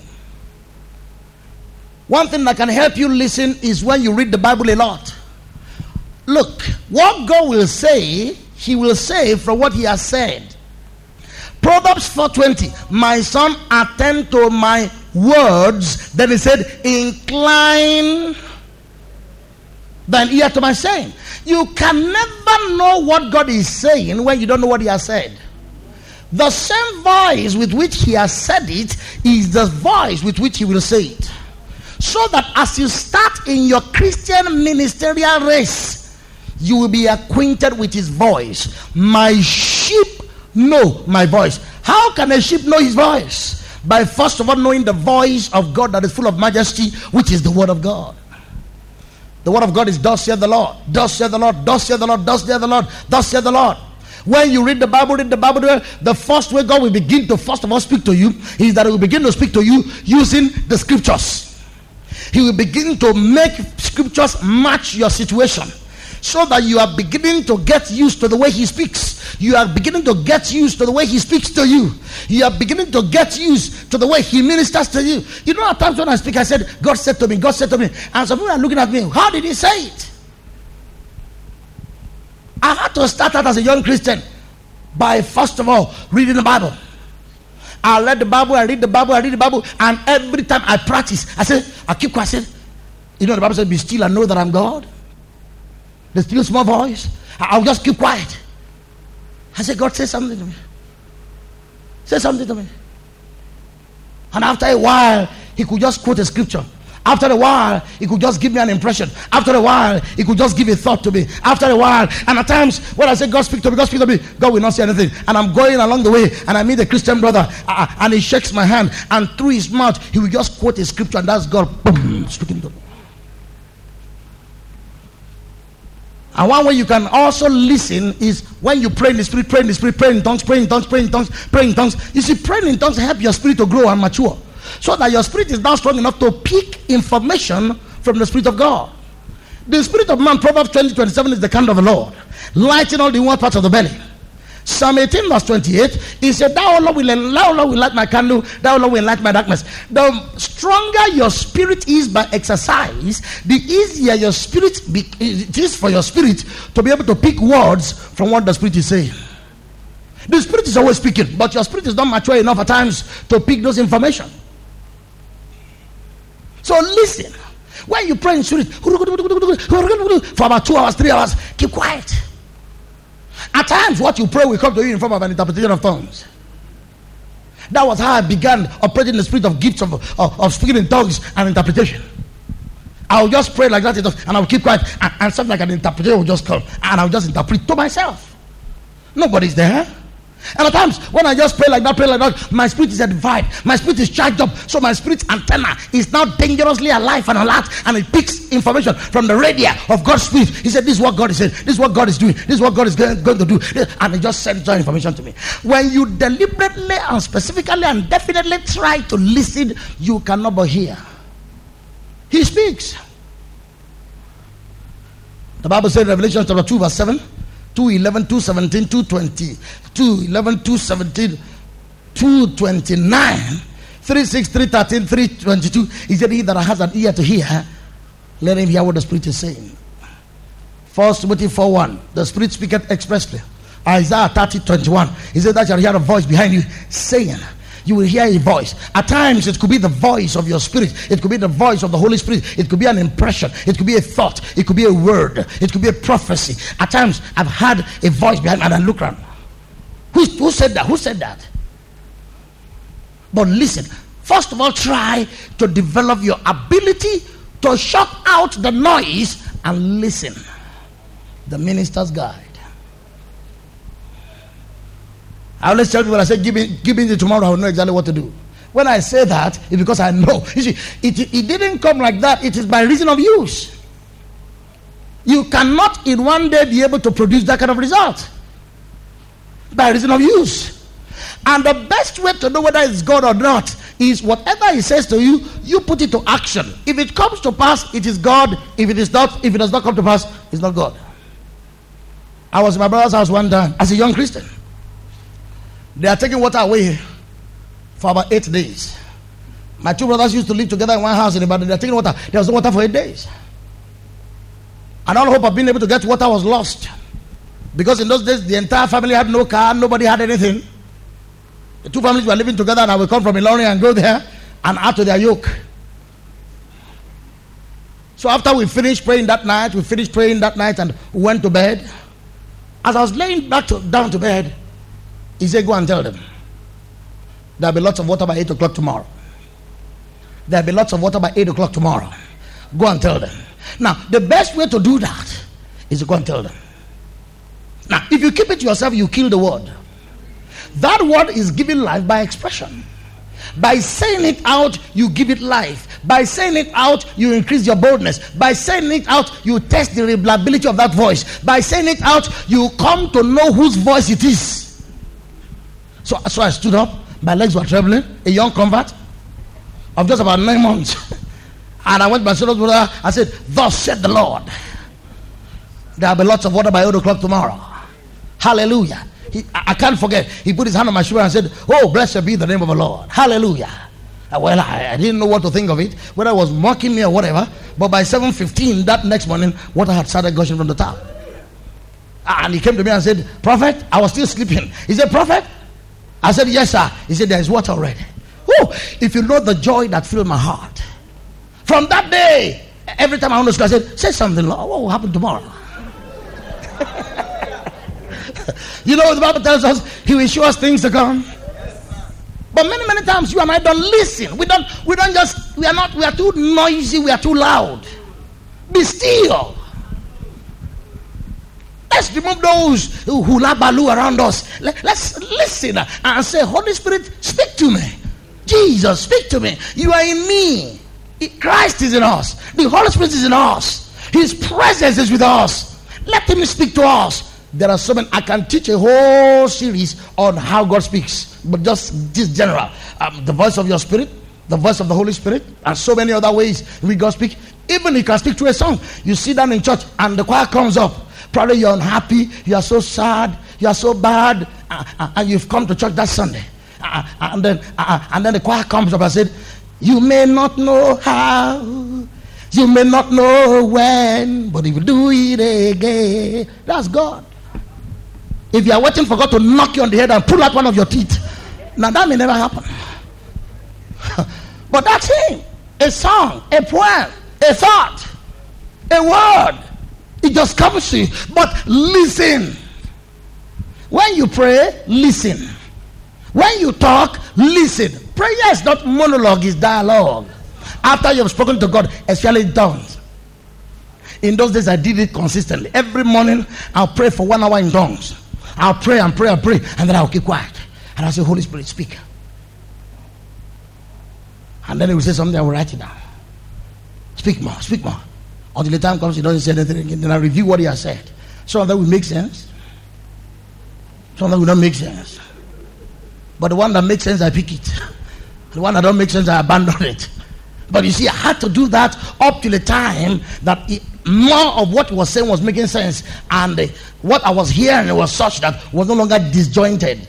When I was a child, I spoke like a child, I thought like a child, I understood like a child. When your spirit is not developed and you neglect developing your spirit, you're not likely to hear with accuracy. And you're not going to begin to hear accurately. Just like as, as a child growing up, you didn't begin to hear clearly until you grew up to a particular stage. Was that not so? It comes with growth. It comes with development. The minister's guide, the will of God revealed. So, not only should you be neutral and committed, not only should you expect him to speak to you, then listen. Number four. The first thing you will do is this if you want to find the will of God, make sure that whatever is revealed to you, you test it demonic and satanic spirits will always try to influence us and to deceive us by speaking to us at the same time that the Spirit of God is speaking to us. So test every spirit. Test it. Proverbs 12 26. The way of the righteous is more excellent than that of his neighbor, but the way of the wicked seduceth him. First John 4 1. Test every spirit whether they are of God. I'm going to give you four things you're going to use to test the Spirit of God. I mean, to test anything you hear. Test it. Ephesians 5:10. He says, proving what is acceptable unto the Lord. First Thessalonians 5:21. He said, prove all things and hold fast to the one that is true.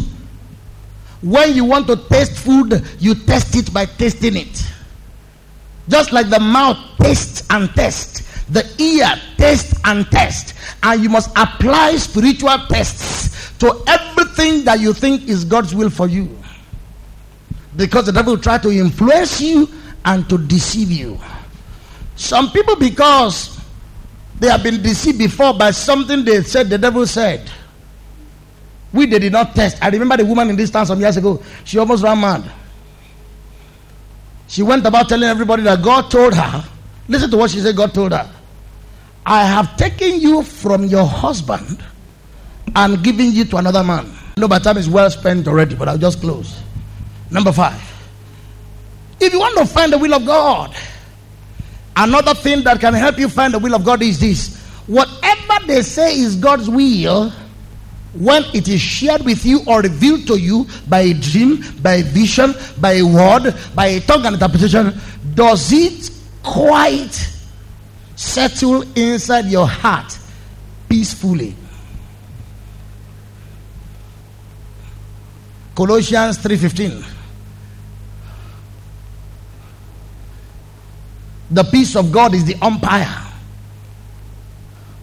Philippians 4 6. Be anxious for nothing, but in everything by prayer, and supplication, with thanksgiving, let your request be known unto God, and the peace of God that passeth all understanding. Now, let me say this to you. Hear what I'm going to say next.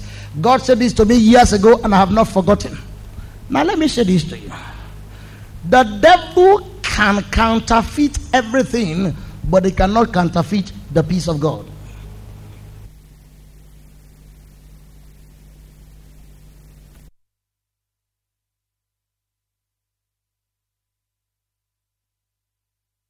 You that in me you may have peace.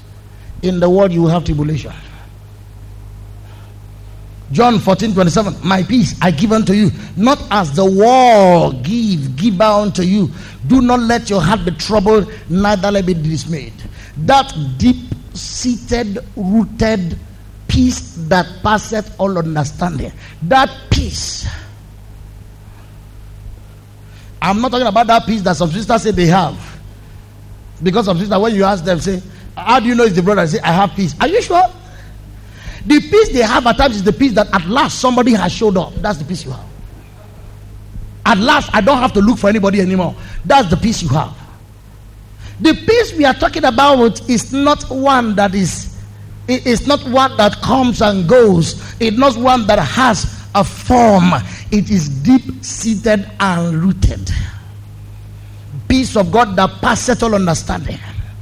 Let the peace of God, let the presence of the peace of God or the absence of the peace of God be the final checkmate for whether something is the peace of is, is, is what God wants you to do, is the will of God for you or not. You know, at times you accept to do something, but the peace is not there. Well, you see, if you want to do the will of God, when the peace is there, you know. When the peace is not there, you know. If you're the kind of person that wants to do the will of God, when the deep seated peace has come to settle on you, you know it. The work of righteousness shall be peace. That is the work of righteousness. When something is right, peace. Isaiah 32 17. The work of righteousness shall be peace. The effect of righteousness shall be quietness and assurance. You see those two things? Not just peace, but quietness and assurance. You are just sure. If they ask you, How are you sure? You just say, Well, I'm sure. And you are not just, it's not bragado, it's not braggadocio. You are just sure. How sure? Well, I'm just sure. Not that you are confessing. Ah, ah, it's so, oh Lord, in the name of I know it's. Eh, eh, eh. The work of righteousness shall be peace. The effect of righteousness or righteous peace, like the literal Hebrew says, the effect of righteous peace shall be quietness and assurance forever. You just know. When they say, How do you know? You say, Well, I just know. How do you know that you know? I, I, just know that I know that I know that I know. I, I know it here. I first of all know it here, then I know it here. I know it in my heart. I, I will make it. I know it in my heart. I will survive it. I know it in my heart. I will arrive. First Corinthians 7:15, God has called us unto peace. Isaiah 26:12, God has ordained peace for us. Second Thessalonians chapter 3, verse 16. It says, The God of peace give you peace always. By all means. Ooh. You just know, deep, deep down. You, you see, at times they pray for you and you go to bed, but at times they pray for you and you can't sleep. You know the difference. There is a prayer you are prayed for and you know it's done. You, you are just sure it's done. But there's a prayer you they pray for you. You say it's done, but you're still shaking. The peace of God that passes on understanding. The peace of God that you cannot understand. The peace of God that to compare the situation with how you are feeling is not something that can be understood. The minister's guide. I just knew years ago that I was going to succeed. I, I knew it. I, I just knew in my heart that I was in the will of God. People try to convince me. I say, hey, thank you. But I know I was in the will of God. I respect people's opinion. I appreciate them. I love them. I honor them. But you see something?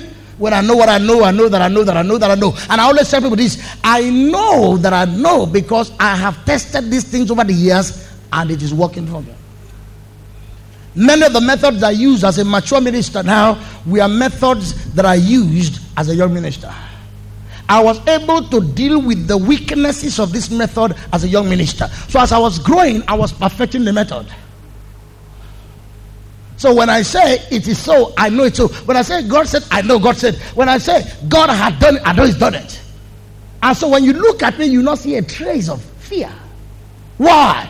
Not because fear is not potentially present, but over the years I have learned to be ruled by the peace of God when I know what the will of God is.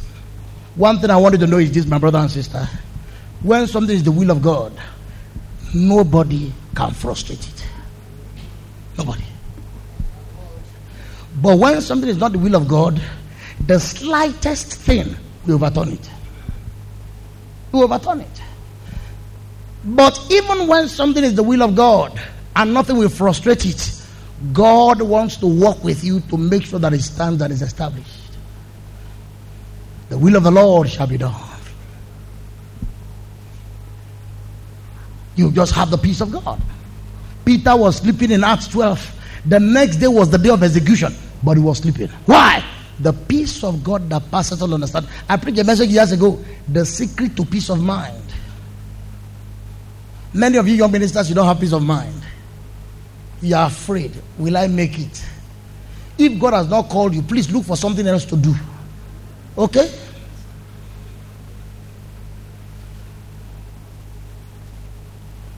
The effect of righteousness, the work of righteousness shall be peace. The effect of righteousness shall be quietness and assurance. My people shall live in a peaceable habitation. First Corinthians 13 11, I think it says, Live in peace. Live in peace. Philippians 4 9, the things you have learned, received, had, and seen in me, do. And the God of peace, peace Peace. What the forces that come against you don't matter. What matter is the forces that are on your side. If God be for us, what does it matter who may be against us? Though the earth be removed, though the mountains be carried away into the midst of the sea, there is a river. There is a way. Hallelujah. There is a way out. There is a way out. No matter how tough or rough it is no matter how challenging and impossible and difficult it is, you will touch base with God. You will, you will happen. Are you listening to me? When you know something is the will of God, there is a peace. Years ago, when we just started this ministry, they will have they will have destroyed this ministry then. Well, it was still an infant ministry. But I was so I, I was so I was so sure of him who has called me. Let me give you one more and I close on this note. And this way I'm going to close it, this, this point. When you know something is the will of God and you want to know whether something is the will of God or not, let me share this with you. Ask counsel from mature spiritual believers. Ask counsel. Ask counsel from the hand of other mature spiritual believers or quote ministers. In the multitude of counselors, there is safety. Now, let me say this to you do not use counsel as your original conviction. Never. Counsel is either to compete with or to reinforce what you believe God have spoken to you. Do not base what you are going to do on something somebody said. So that when they say, Why did you do it? Is it was so and so. No, no, no, no, no, no. Counsel becomes necessary to someone who already sought God's face and heard from Him. If you have never heard at all from God as to what the will of God is, there's no need for counsel. Because you see, one of the mistakes we make is this. Some people, when it comes to marrying, when it comes to ministry, when it comes to business, when it comes to jobs, what they do is that they want to make their action to be based on counsel. No. Counsel is either to negate or to reinforce. In the mouth of two, you see, you already have one mouth with you what you heard from God. The minister must first of all be able to go to God himself. If you cannot go to God, you have no business in the ministry. If you cannot hear from heaven, how can you do what God wants you to do? Hearing from heaven is something that cannot be uh, sacrificed. You just, as a minister, must hear from heaven. If you are not hearing from heaven, you are not worth anything. In fact, you better look for another employment. Probably join Kukuniji in his GSM shop. Or go and learn how to decorate from SOP. Or you apply to, to one of these banks so they can give you a job. Or Pari Agege will give you a job in his shop, Yoruba, Yoruba Road. What I'm saying is this. Because some people, when they have a decision to make, what they do is that they take the making of that decision to somebody. And they want that person now to counsel them to make that decision based on their counsel. It's wrong, it's inappropriate. Whatever somebody else says must be the second voice. You must have a voice with which you can compare what that person is saying. And when you are going to look for counsel, let me give you three things. Number one, when you are seeking for counsel, give all the information you have about what you want counsel about to that person. Give honest information. Do not give them the kind of information that will make them give you a kind of counsel that is not right. At times, when we go to people and seek for counsel from them, we are not totally honest. We only give them enough information that make them make a decision or counsel us in a way, in a form, and to a degree that does not adequately and correctly fit our situation. The more the information you give that person, the better his counsel will be. Because some people will not give you complete information. When they come to you, probably they have pregnated a sister. They said, um, come and said, There's a sister I want to marry now. If I want to marry her, what would you advise me to do? You see, you have not given enough information. There are other things you have, you have done. And until you give the person that information, the advice we give you will not fit you. It's like you go to a doctor and you have a sickness and you don't give him the proper things wrong with you, he's likely to give you a wrong prognosis. You go to a lawyer, you don't actually tell him exactly whether you have stolen the thing or not. You say you just touched it, but the thing disappeared after you touched it and you don't know where it is. Now, you have to tell him that you touched it and put it in your pocket. So if he's going to build a case, he knows how to build a case. Is that not uh? You need to be sincere with your lawyer. You need to be open with your lawyer. You need to be open with your doctor. When you are before the, I remember a sister in this church. I sent him to one of our doctors, doctors, young doctors in the in the hospital. I know the sister is one of those that make young guy in the church. So when he got to the doctor's place, I think she had her there. So, and the doctor says, "Now remove your dress and lie down there." Ah, she said she was looking at the doctor and said, "Ah, this brother, what what are you up to?"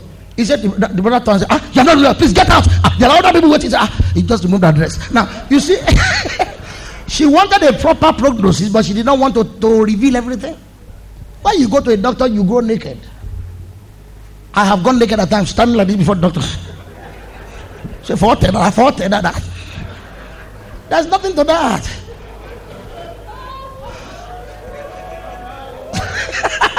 I mean, if, if you need help, you need to be naked, aren't you?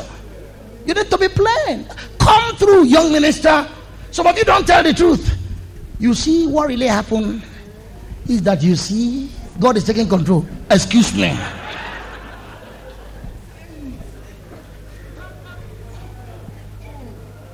All right. So the first thing is give him enough information. Be naked before him. Don't bother keeping back something. It's not good. Secondly, go to someone whom you know will not spare you. Somebody who is not afraid of you. Somebody who will tell you the truth. He will call a spade a spade and not an agricultural implement. Not somebody that is afraid of you and will be calling you a But somebody that will tell you what you are doing, that you are a fake Christian, you are a hypocrite. Go to somebody who will tell you, somebody who's not afraid of you, and then the person also must be somebody who is spiritually mature more than you. And then thirdly, go to somebody in whose life you can see the proof of God's work. Not somebody who has not been able to guide himself with cancer. Physician, heal yourself. Somebody who cannot walk in freedom himself cannot be expected to help anybody. That's very important when you go for counsel. Go for counsel. Be bare before them. Tell them everything. And whatever they tell you to do, you see, let me say this to you. If you don't want to hear the truth, don't go to counsel. But if you want to hear the truth, go to people who will not spare you, people who will tell you what probably you don't even want to hear. If something is bothering you, there was a time Abraham had a problem. Hagar had a son. And the, I mean, his proper wife also had a son. And his wife said, Look, you have to send away this woman and her child. Because this woman's child will not have an inheritance in my house. The Bible said Abraham was very unhappy. Because Abraham had nobody that he could go to, he went to God. And God gave him counsel. God said, What the woman is saying is right. Listen to her. In the days of Abraham, there was nobody that Abraham would have gone to. Every other person was under him. He was rich and influential. If you had called one of the servants and said, Akilo ro pe kí n ṣe ná. Ah, ọ̀gá sà, àjẹ́ pé kò ní dá fún ẹni tó ah, ah, màdá ò lè máa ṣe báyìí náà nǹkan tó bá fẹ́ ṣe ni bàbá o bàbá o náà. That's what. But you know, some of us we go to people who don't know as much as we do. We go to people who don't know about those people that will tell us to break those courtships, we don't go to them. Those people that will tell us and rebuke us to our face that what we are doing is not proper, you don't have to go to them. For as long as you are like that, you don't want the will of God for your life. Because if you want the will of God, you go to those who will not spare you. Because some of us brothers are involved in what I call marital browsing. You always browse. You come to a sister, you browse her www.co.ilorin. Say, báwo ni sister dọ̀tun like you. You see, you have the quality of the kind of sister that God I'm believing God for. You browse her, you browse her, you browse her. Then you leave. www.jane.osogbo.co.nigeria. ah, báwo ni ah, you know, you browse, you browse, you browse.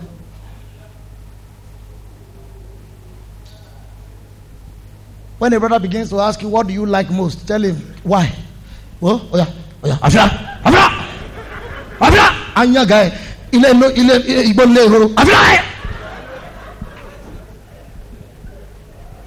Because they involve themselves in marital browsing. They say they are my friends. They seem to have so many friends. Are you that good a person to have so many friends? But what they are doing is browsing. They want to see whether it's a soft landing. They go to the just How's the Lord? I believe the, that, that impartation night Friday, oh serious gone. ṣe gbádùn ẹ̀ gan ni uh, praise God. That's browse ah what's your praise then? Dà sọ̀n jáde. God bless you stand on your feet.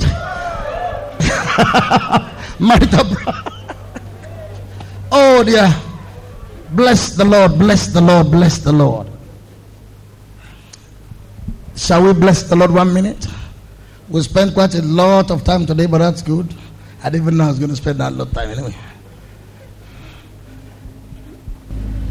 I just want to praise you, Lord.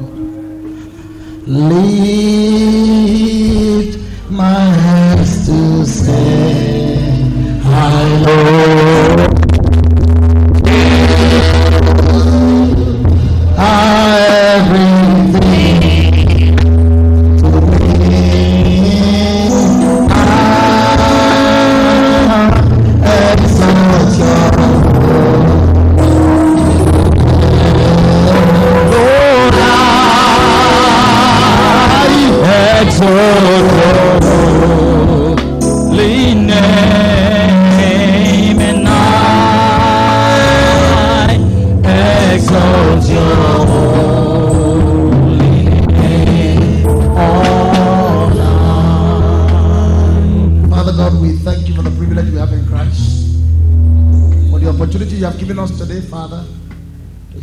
we give you the honor and glory. Commit to your hand every person who has listened to this word, of God. Let this word never stand against anyone. But let us be doers and not hearers only.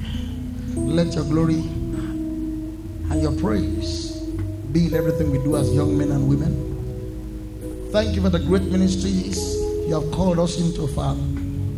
Thank you for where we are going and what we are going to do. Precious Master, help us that will not fail you. Help us that will not disappoint you. Help us that will get to the place where we started out for. Lord, I pray for those tonight who may be discouraged due to one thing or the other. Those who may be feeling unhappy with their performance or feeling unhappy with one thing or the other. Pray for them tonight. You know exactly where they are. You know what aches them. You know what ails them. Father, I pray for them, oh God, that your kingdom come and your will will be done. And I pray that you will assist them in that way they seek your face for. That young man is seeking your face for what to do next. And tonight you have cleared the cloud. You've spoken directly to his heart. Give him the boldness and the assurance to obey. Help him to make that decision, to take that action, and to take that step. Lord, thank you for that mm. sister. She's been between two opinions as to what to do next with the instruction you have given her. She's at the crossroad as to what action to take. But thank you for the way you've directed her tonight. Holy Spirit, I give you praise because I know every and all things you have done will work out according to the glory of your name. Thank you for direction. Can hear the Lord saying to me, Many of you have not sought my direction before you are taking action. Direction. Seeking direction is important before you take action. You have taken so much action, you have not sought direction. And so, in the taking of action, you have taken so much action, and you are now at a crossroad. And you are saying, I don't know what next to do. How could you have known what next to do when you never saw direction as to what to do? When you never saw, seek direction as to what to do and you take action, you get to a place where you get to a crossroad and you don't know what next to do. But thus said the Lord tonight, if you will come back to me, I shall reveal to you what is in my heart. I shall guide you with discretion. I shall lead you by the paths of great waters. I shall lead you by a path thou knowest not. I shall guide you by a way that thou cannot imagine. And I will cause you, said the Lord, to see clearly and hear clearly, and there shall be no confusion or mixed cloud or dark images about what I want you to do. And your wandering shall be over, and your divided mind shall be sorted out. Because I'm the Lord of hosts who called you from the womb, who separated you in the dispensation of the time to my purpose. And thou shalt be free from those things that hold you bound. And thou shalt be the person that I ordained you to be. Thank you, Father.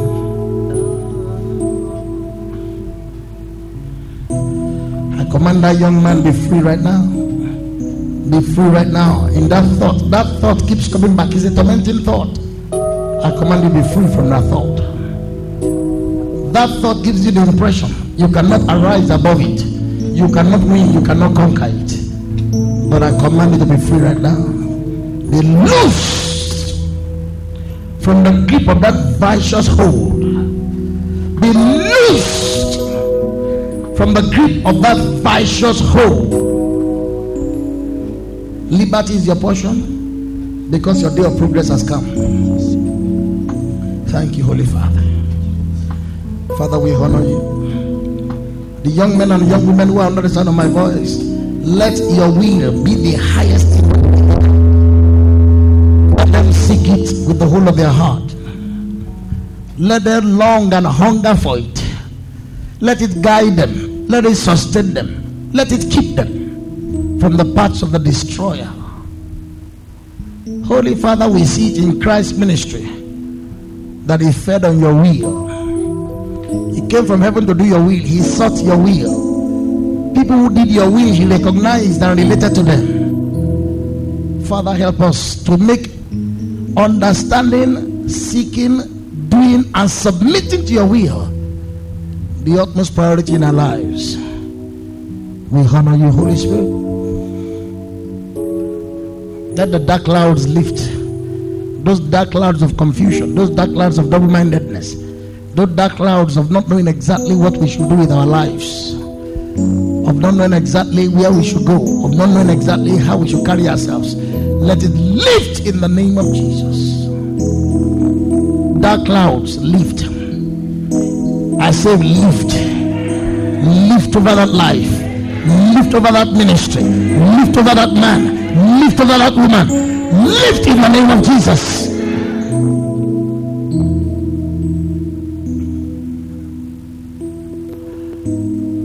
You are saying, I don't even know what to do with my life. God says, I sent you to this world for a purpose, and I have a plan for your life. So I know what you should do. If you don't know what you should do, come to me, saith God, and I will reveal to you what you ought to do. Thank you, Father. We honor and glorify you. In Jesus' name. Every head bowed, every eyes closed. If you are born again and you are free with.